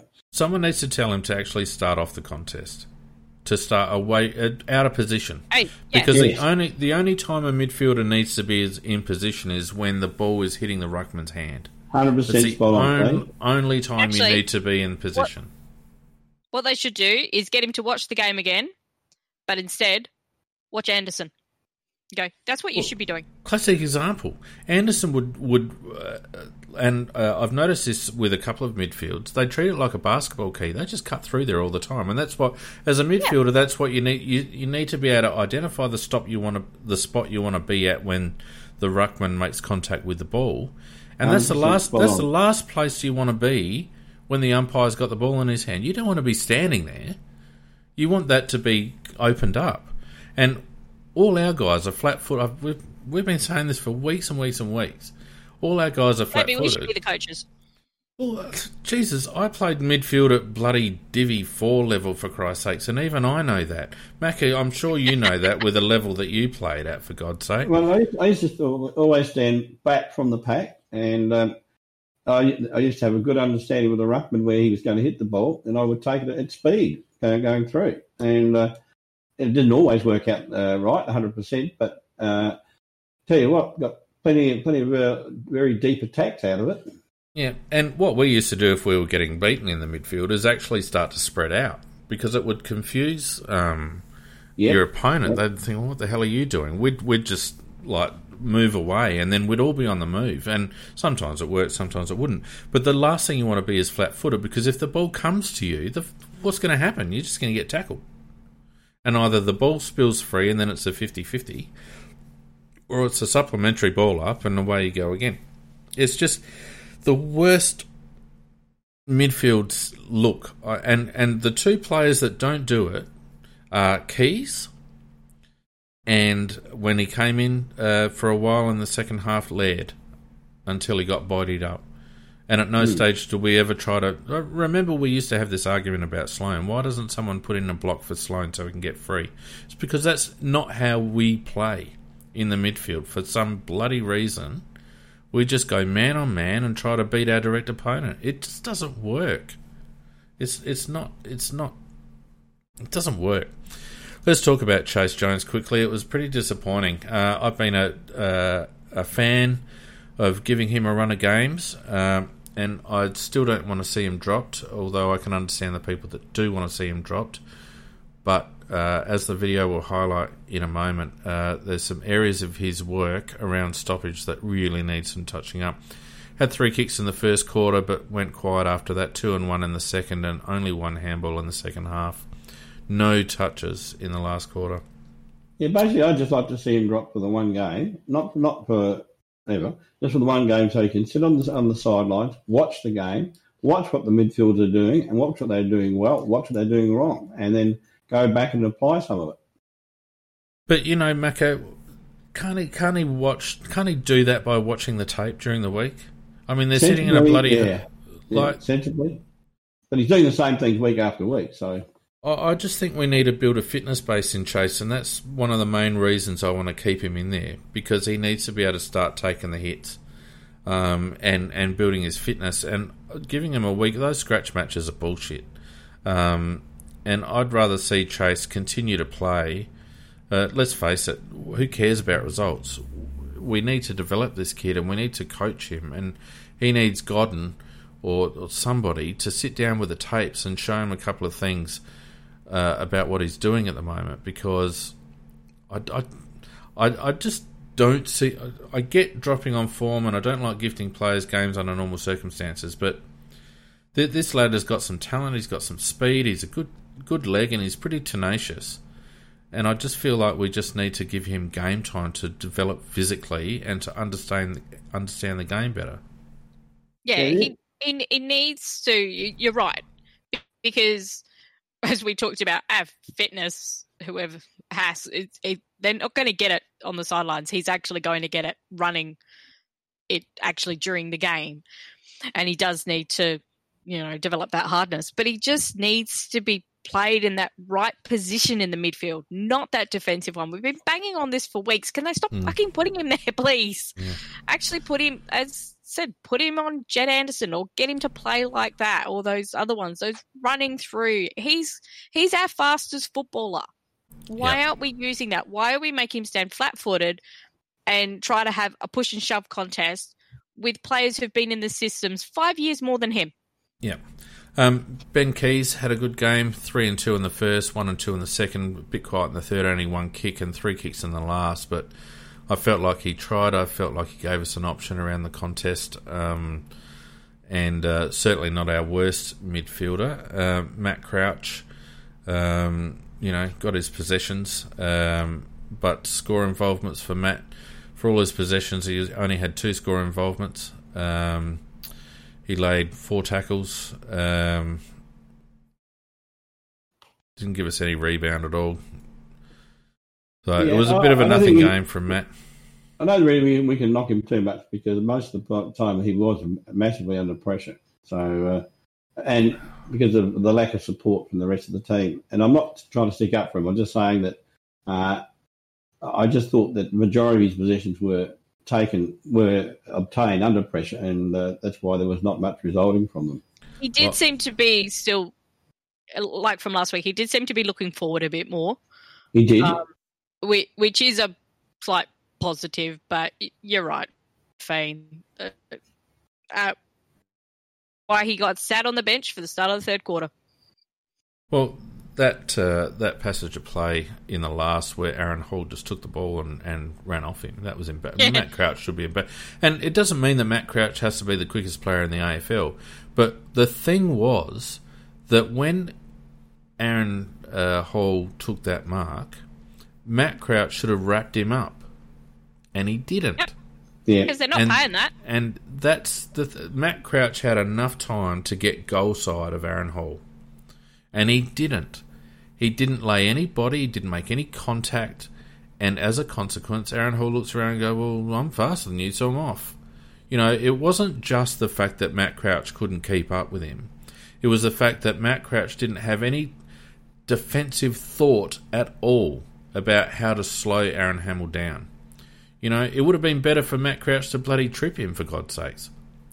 But he didn't. He would have been, yeah. But he, but he didn't do anything. But he certainly didn't try and get around goal side and, and cover the mark or scrag him or you know something. It, it was a, it was a pitiful effort, and there were a few pitiful efforts by Matt Crouch. And I hear what you're saying, Macca, and I'm not going to have a Matt Crouch argument with you tonight. Um, but he continues to disappoint me tremendously. Um, look, I'm not going to spend much more time going through the stats because I've got a few videos that I want to talk about, and then we uh, we don't want to be going for three hours. Um, I thought McAdam showed some really good signs. Um, uh, almost a lone hand up forward, which is disappointing, really, because we played tall up forward.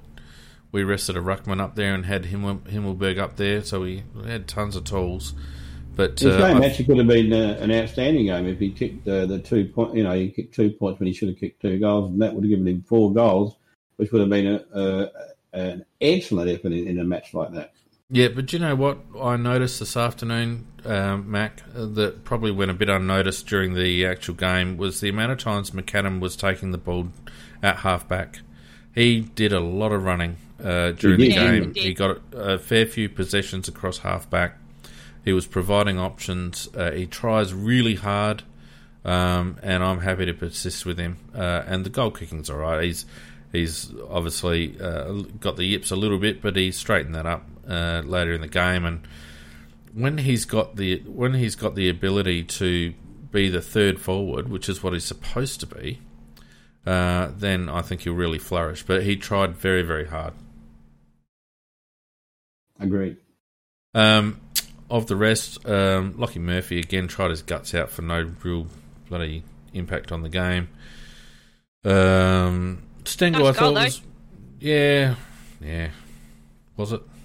Um, Stengel was okay in patches, and as I said to you, I thought he uh, showed some signs through the mid. Uh, Talia tried hard.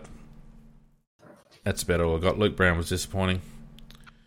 Uh, Jake Kelly uh, had a weird game because some of the things that he did I thought were really good, but he made some defensive errors that were really bad as well. Um, and that's about all I've got. Does anyone want to talk about anyone else specifically? Yeah, I thought McPherson. It was all in the okay. chat. McPherson was nominated as trying hard, and he did try hard. Didn't I, miss, I actually thought he had a stinker. Um, I, thought, I thought that was probably his worst game. It may well. Well, look, he did make some errors, uh, and but, but with the pressure they were under, with the lack of pressure upfield, it, it, it's not surprising that they did make errors uh, down back. So uh, I'm a little bit more lenient on the, on the new Nick, but I but, but, the one thing he does try his guts out, and, I, and he goes in pretty hard too. So uh, I, I, thought he had a an average game, yes, but um, I, am actually giving a bit of a tick for trying very hard. Um, unfortunately, the other young lad, um, who Hamill, who I have great hopes for. He just had one of those games where the ball just wasn't coming his way. And when he did, he usually stuffed it up a couple of times. Or well, what did we do, Mac, with Hamill? We brought in Bryce Gibbs to replace Brad Crouch, and then because Gibbs couldn't get a sniff of it, we moved Gibbs to half back and we pushed Hamill up to the wing. Mm. You know, I mean, we play again another situation where we accommodate a senior player and mess up a, a, a kid, right? Now, Will Hamill didn't have a bad game. Uh, had a good game last week. Last week, um, Bryce Gibbs got got moved back. Rory Atkins started playing behind the ball, and Will Hamill's playing up on the wing when he's been playing the last three weeks off halfback. So, I mean, you know, I, I'm totally fine with Hamill. He'll he'll shift yeah, no, he'll be a good player and I, you know, but I, I, think it's it's consistent with what the Adelaide Football Club do, where we just shuffle. We've done it with David Mackay for years, um, and we did it with Bryce Gibbs, where he wasn't performing. It was an absolute waste of selection having Bryce Gibbs because he was supposed to be in there as a mid, and he was not worth a pinch of shit, and ended up playing half a game off half back, and didn't do much better there. I'm struggling for a name for What's the name of the bloke that he played one game last year and he got he got uh, against Geelong and got resolved, and he played the first game this year and got resolved. Yeah. Benny Davis. Benny yeah. Davis. Why, why uh, wasn't it? Why wasn't he put into that forward lineup? Well, the reason I mention that mention it, we've only got eight games to go for the rest of the year, and uh, surely it's blokes like Davis and uh, Paholke, it's, we should be trying at this stage because of the fact that uh, we, we need to know whether they're the ones that are going to stay or whether they're the ones that are going to go. Yeah, well, I think the line's been drawn through Ben Davis. I think Obviously, by the fact he's not being selected, I think you're right. I think I think um, for some reason, you know, he's played two games, um, but you know, Ben Davis could have slotted into that forward line. Uh, we were far too tall and slow. L- the fact that bloody what was the guy that uh, that got top disposal for them, McDonald? Yeah, yeah. Well, who was he playing on all day? Himmelberg and bloody Strachan. No wonder he got 35 touches. He just ran around like an unregistered dog. Because Himmelberg and Strachan couldn't even raise a gallop to catch up with him. It well, was so he, he, rated, he obviously rated him so poorly, he didn't bother to stand him most of the time. As you no, said, he ran around like an unregistered dog. No, it, no, he was playing like bloody Bowden used to play for Richmond. Mm. You know, it was embarrassing because Himmelberg and Strachan just could not negate that guy, and our coaches did nothing about it. Anyway, let us have a look at some video before we finish up, um, mainly because I spent so much time bloody doing it. Um, but uh, there are some interesting uh, ones in here, so just bear with me a second. And let's just see what happens here. Um, I just wanted to start with our clearances, if you don't mind. Do we have any?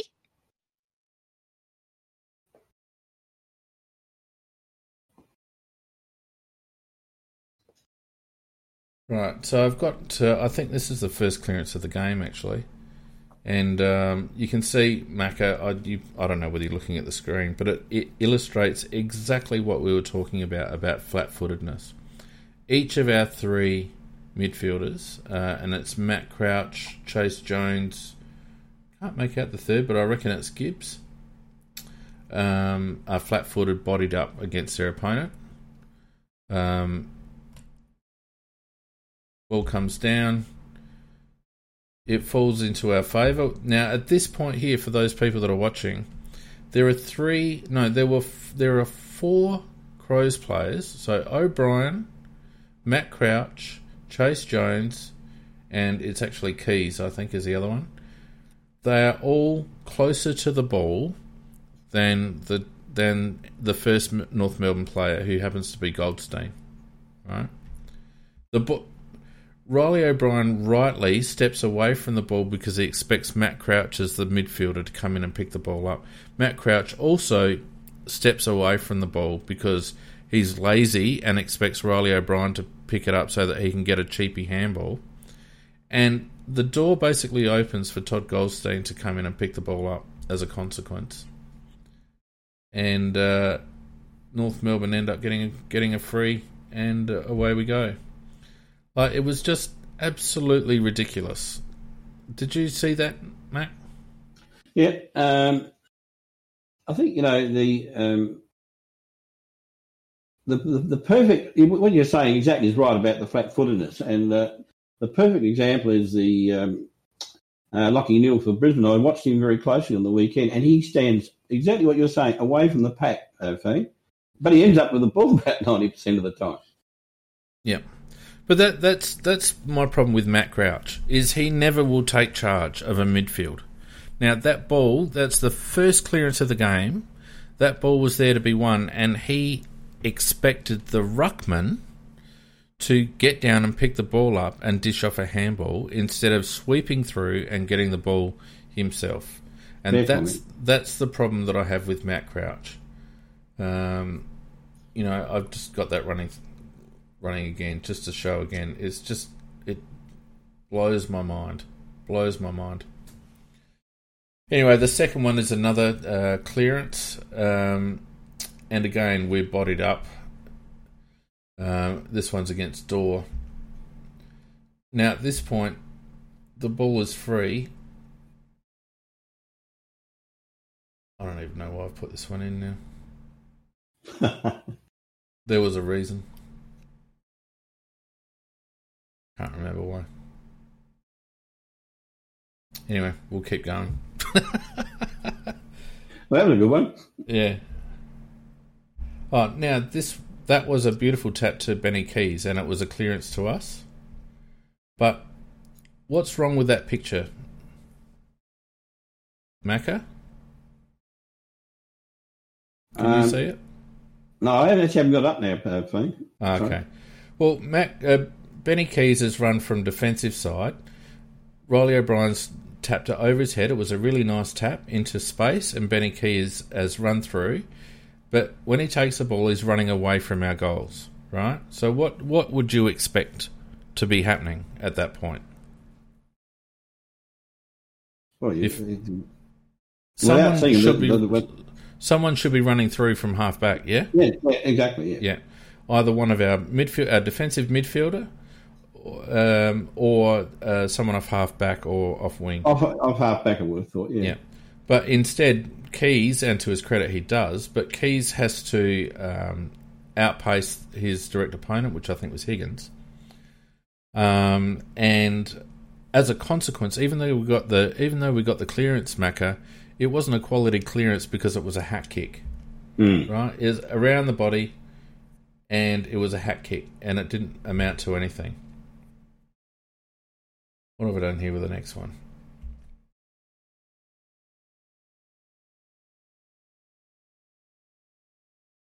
Oh, this is the one where the ball's gone up up in the air off a off a smother. And again, Ben Keays, there's no one running past him, and as a result, he has to hat kick again. So both those examples are when because Ben Keays obviously plays on that side, he plays on goal side, and he runs defensively. And both times he's run away from our goals, got the loose ball, and there's no one running past him, and so he has to kick around the body, and the ball gets turned over. It's what we do out of centre clearance all the time. And if you watch North Melbourne, they rarely did that.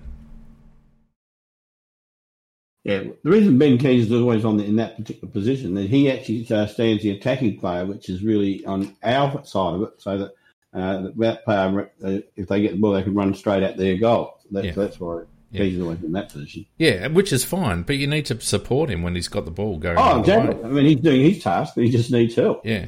Then this next one is a stoppage in North's uh, forward line, and uh, at this point, Matt Crouch has basically got the jumper of I think it was Zurhaar was his name. I can't remember.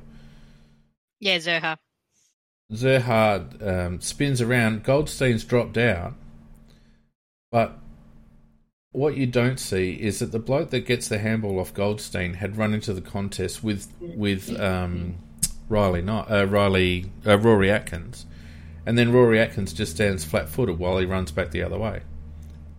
Oh, it could have been Simpkin actually.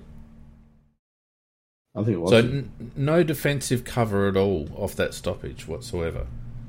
This is another one where there's no defensive cover off that stoppage off the stoppage at all. Uh, so in this one here, and I'm going to try this out because this. Guess what I've done? I've worked out how to bloody I've worked out how to draw on the screen. Isn't that cool? so I don't know whether people can see this, but these two guys here, Stengle and I think it's Brodie Smith, were bodied up with these two North Melbourne guys when the ball was thrown in. Now, by the time the ball is tapped down by Goldstein, there's two metres difference between the Crows players and the North Melbourne players. There's two metres difference. Now, how can they get a two metre separation, Macca, in the space of five seconds? Because we're standing flat footed. Well, in this case, we're not even jogging. You know, and the ball goes through for a goal. It, it's just, it blows my mind. The, the, this is intensity. This is desire for the ball. You know, it's nothing else but but that. It's just desire for the ball.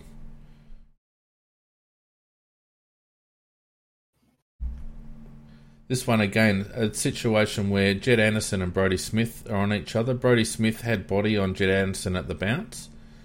Todd Goldstein gets it out the back, and by the time Anderson's got the ball, he's got two metres on Brodie Smith, who's one of our fastest players. But the other problem is that Rory Laird, who is trailing the contest on the defensive side, doesn't have the uh, the presence of mind to actually cut off Jed, uh, Jed Anderson's outlet on the mm. other side, and Anderson just gets a free runaway. See where see where Laird runs, where Lairdy runs right here, right. Here we go. Laird was here when when Anderson was here, and instead of running this way to block Anderson off going the other way, Laird is nowhere here. He's just run in a straight line back towards their goals. So it's just there's no defensive mindset, Mac, at all at these at these clearances. There's no secondary effort. Like Laird, once he was out of the contest, instead of thinking defensively, how am I going to stop the bloke that is getting the ball? He basically just runs def- runs to the back line. Do you know what I mean? Like a like a, a you know year five junior player. If I understand it correctly, I, I, think that Clarke is actually in charge of the midfield at the moment, and uh, anyway, he certainly does something too to understand what the what after the ruckman's been done his bit. What happens after that? Well, I don't know what Godden's doing. No, and the other thing about that, I wish, something else. I had a rewind button there. Do I have a rewind button there? Let me just have the other thing about that too. With Anderson getting the clearance, it was kicked into their into their forward line, and immediately uh, that Zurhaar, who I think actually gave Jake Kelly a bit of a bath. Uh, I don't know about you. Um, I wasn't totally wrapped in Kelly's game, no. No, he gave him a he, he gave Kelly a bath. He really did. He did. Let's. I'll start that again and see if I can pause the key moments. So here's the key moments because this is a really good one, in my opinion. And I'm sorry if people are bored, but stiff shit. so this is the center clearance again, and you can see right here with my beautiful arrow that at this point Matt Crouch actually has Jed Anderson by the scruff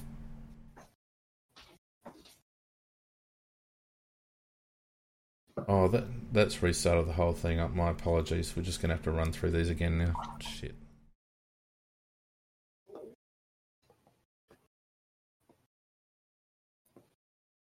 But I don't, I don't know. For the people that are watching, I'm hoping people can see how much we lack defensive effort with our with our stoppage work.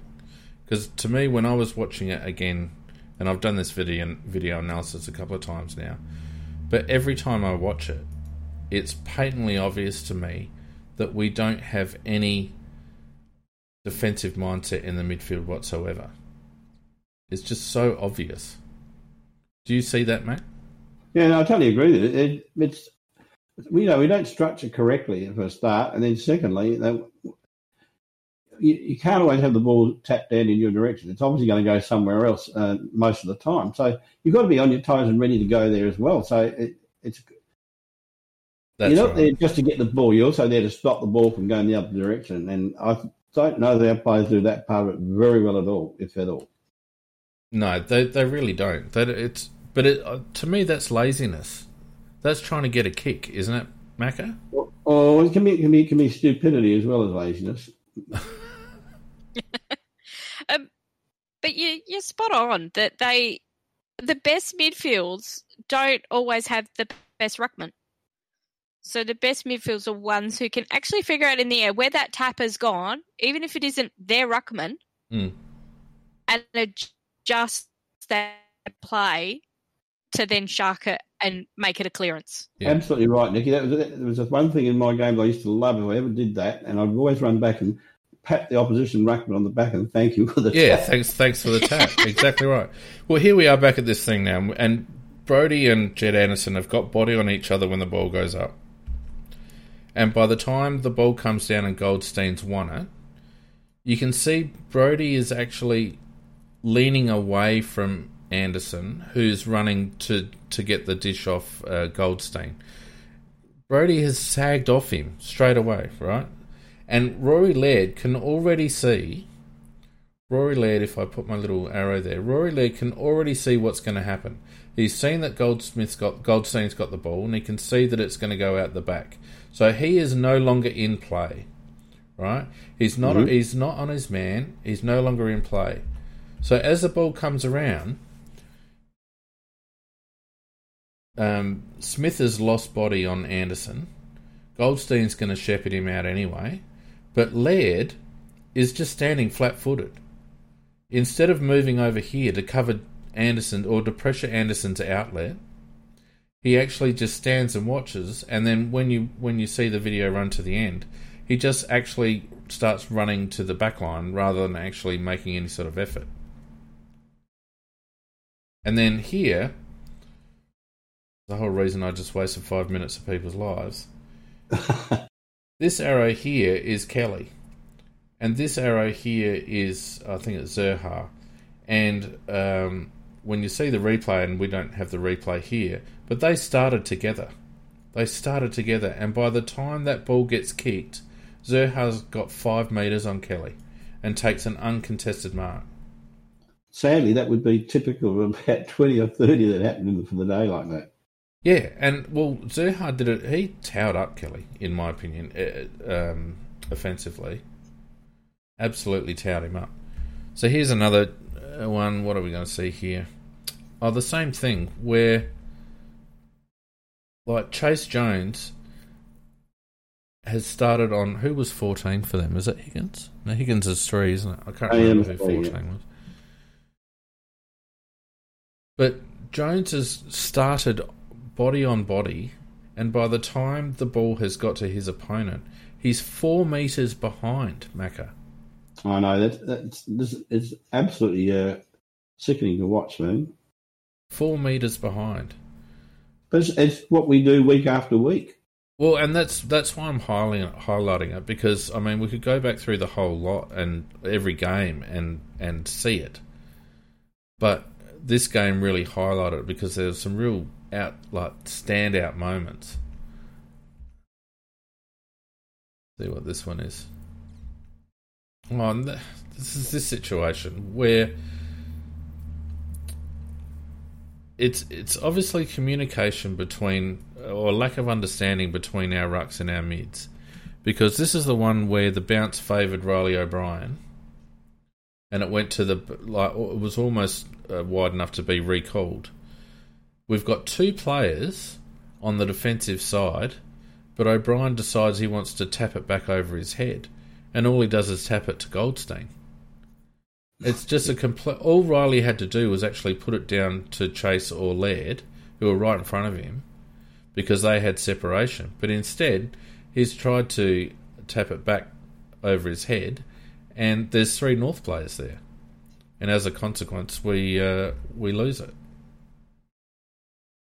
So just lack of awareness, lack of understanding. They obviously aren't doing midfield drills, um, you know, and it's frustrating to watch. So frustrating to watch. But I mean, all this is the, all these highlights you're showing there, Pete, are just a repeat of what happened the week before and the week before and the week before, just different uh, opposition. Oh, absolutely, absolutely, and that and like that I had some time today, and this is why I've sort of put this together because like it it just shits me. It really does. Um, let's have a quick look at some forward fifty entries because there was some diabolical stuff going on there as well. I would have gone with putrid. Yeah. So the first one, I'll just restart that if I can. Um, the first one was uh, the one that McAdam got out on the wing, um, and he just sort of wheeled around and uh, bombed it in and bombed it straight to three bloody um, North Melbourne players. So let me just restart that one.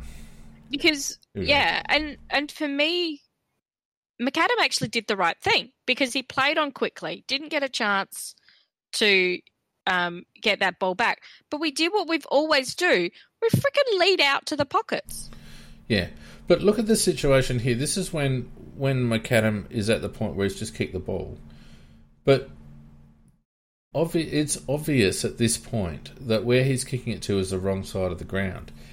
North Melbourne had managed to bottle up the ground, and this is what we do. We lack patience going into forward 50 because the play that McAdam had there was to go back across the ground. We needed to stretch out um, North Melbourne's zone because they'd been able to yeah, zone up behind the ball. You can see all the North Melbourne players that are there. Um, you know, in in this particular area here, all the North Melbourne players that are here, they've blocked up the little diagonal, they've blocked up in here. Like it's locked down. So the play was for McAdam to actually go backwards and to try and get around and hit up the fat side of the ground. Mm. But we don't have the we don't have the patience to do that. The ball just goes in deep and long, and you know it comes straight back out again. Uh, it and it happens time and time again you know, and look, three three North Melbourne players. Here's another one where, and we end up. This is the one that McAdam actually takes the mark. But have a look at um, have a look at um, when the ball gets kicked in high. Have a look at the configuration of the players coming in to the front of the pack. There's one, two, three, four Crows players trailing one, two, three, four, arguably five North Melbourne players. So the ball's kicked in high to a pack, and our crummers, our midfield and crummers, are trailing the North Melbourne defenders by five metres to get back to crumb the ball. And it was only because McAdam took a good mark that those those guys didn't come into play. Otherwise, it would have been an easy out. If you can you can see right here, when that ball's obviously going to be a contest, obviously going to be a contest, and we don't have one small player within 20 metres of that contest. And there's one, two, three, four, five, six North Melbourne players. That's laziness, Macca. It is, totally. You know, and it's not as if it was a quick entry, it was a high ball coming in. And those players just trailed in. And it, as I said, it was just lucky that McAdam took the mark. Um, you know, you can see the North players converging already. What's the next one? And I didn't show him missing the goal because the kid didn't deserve it. So here's another one. We've got the ball off half back and we fiddle around with it and fiddle around with it. We're lucky to get away with this one because the North Melbourne guy misses it. Bryce nearly knocks someone over. We mess around, handball, handball, handball. Um, you know, and eventually the ball comes out free to Matt Crouch. Now, Matt Crouch at this stage has got time and space if he wants to use it. But instead, he, at this point, where is the worst? Uh, can you see this, Nick or Macca? Yeah, yeah, I'm watching. At this point, where is the worst place that Matt Crouch could kick it? The absolute worst place that he could kick it right now. It's here. Where there's one, two, three, four, five, yeah. six, six here. North Melbourne players where he kicks it to. right here. So instead of taking a moment and try, and you can see North have compressed that side of the ground. So you can see that there's no op- option here, no option here.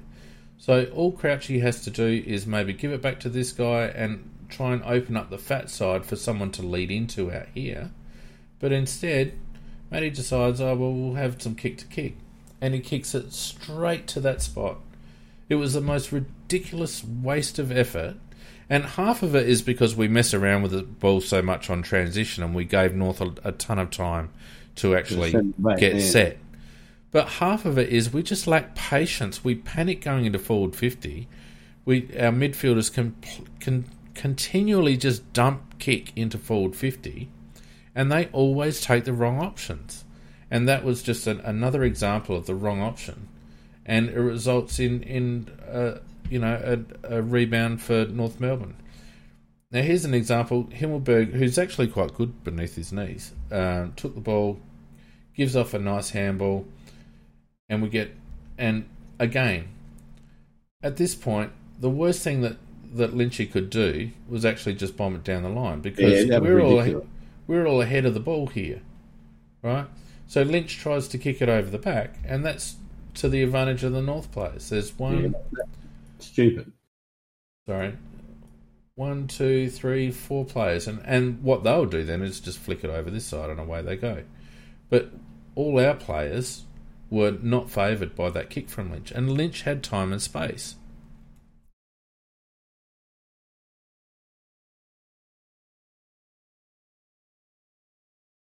So our forward fifty entries, to my way of thinking, just lack um, lack composure. They lack any sort of um, sound decision making, and you wonder what they actually drill at training, Mac and Nick. Well, you think that they probably do the right thing at training, but it seems that under the pressure of, of uh, match pressure. I don't uh, actually accept that, Macca, you know. I don't accept that because it's not as if no, these blokes have been I, playing footy for five minutes. No, I'm not defending it. I'm just saying. Oh, no, I know. I know you're not defending. I don't think mentally they're not good enough. That's what I'm saying. Yeah. And I, but I don't think the groups are actually allowed to train together. So the midfield, whilst they practice stuff, they're not practicing to our actual forwards because the forwards aren't allowed to still be training at the same time. Well, the and, the ten thing. And yeah, and quite seriously though, that then becomes on the coaches that they need to make sure that what they're telling our players who are having to have this little stagnant kind of group training that's going on, they've got to be doing a better job. Absolutely, Nikki. Yeah, but I think it it's, just comes back to the they're either not a not good enough or b they don't bother to think enough because um, the opposition that players teams that we play they have the same restrictions on their training team, Nikki, yet they manage to make the right yep. decisions. And for God's sake, these people played a lot of football in their life. That you know, it doesn't matter if they played under 14, 16, 18s, and then uh, a few league games. The, the, the, principles never vary. They, they don't vary. You just you still got to try and uh, hit a teammate on the chest, or uh, or you know, if you see that there's nothing ahead, you just it's, it's better going backwards rather than going kicking, giving the ball away up forward. Yeah, hundred percent. It doesn't change. So they either lack either that they're just not good enough or they just don't think enough. Anyway, this is some general play stuff, and I know we're dragging on a bit uh, tonight, but uh, um, nine thirty. It's two hours. Yeah, I know. I'll uh, I'll whiz through this a bit because we crapped on too much before. Oh, this was the one where it was Luke McDonald, basically. What's happened there? Something's happened there.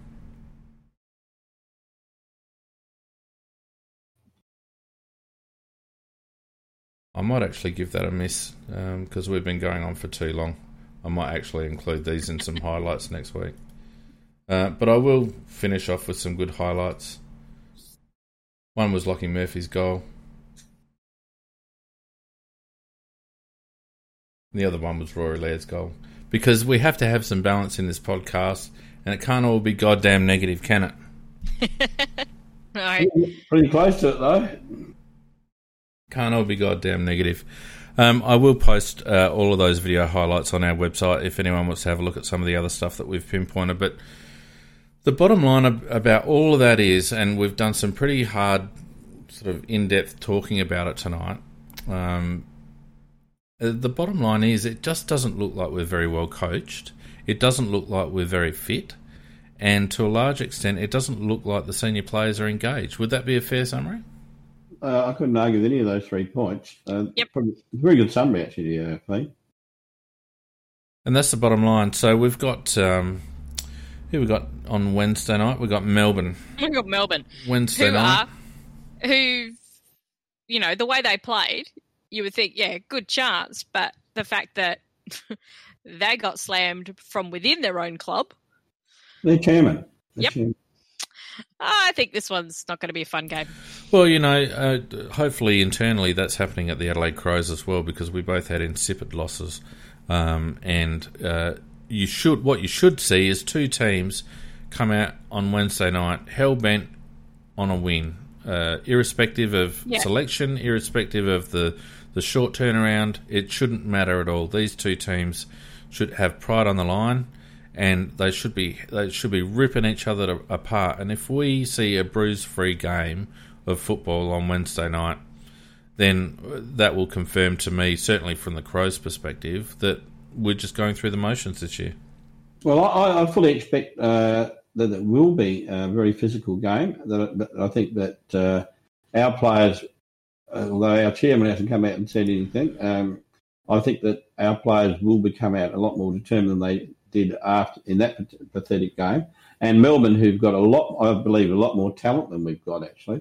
Um, they they were very very disappointing, and their chairman has called it called them out, and uh, he's virtually said that you know the people that don't perform won't be here next year. That probably includes the coach and everybody. So um, I think there's going to be uh, uh, a pretty uh, hundred percent effort from Melbourne. I, I would expect hundred percent effort from us, but I don't think we have the same amount of talent that they do. Yeah, that's probably a fair call. Uh, look, thanks to everyone who stuck around for a very long wrap tonight. Um, so whenever I get time to do all this shit, it turns into a long wrap. My apologies. It makes up for the one that I missed a couple of weeks ago. So there you go.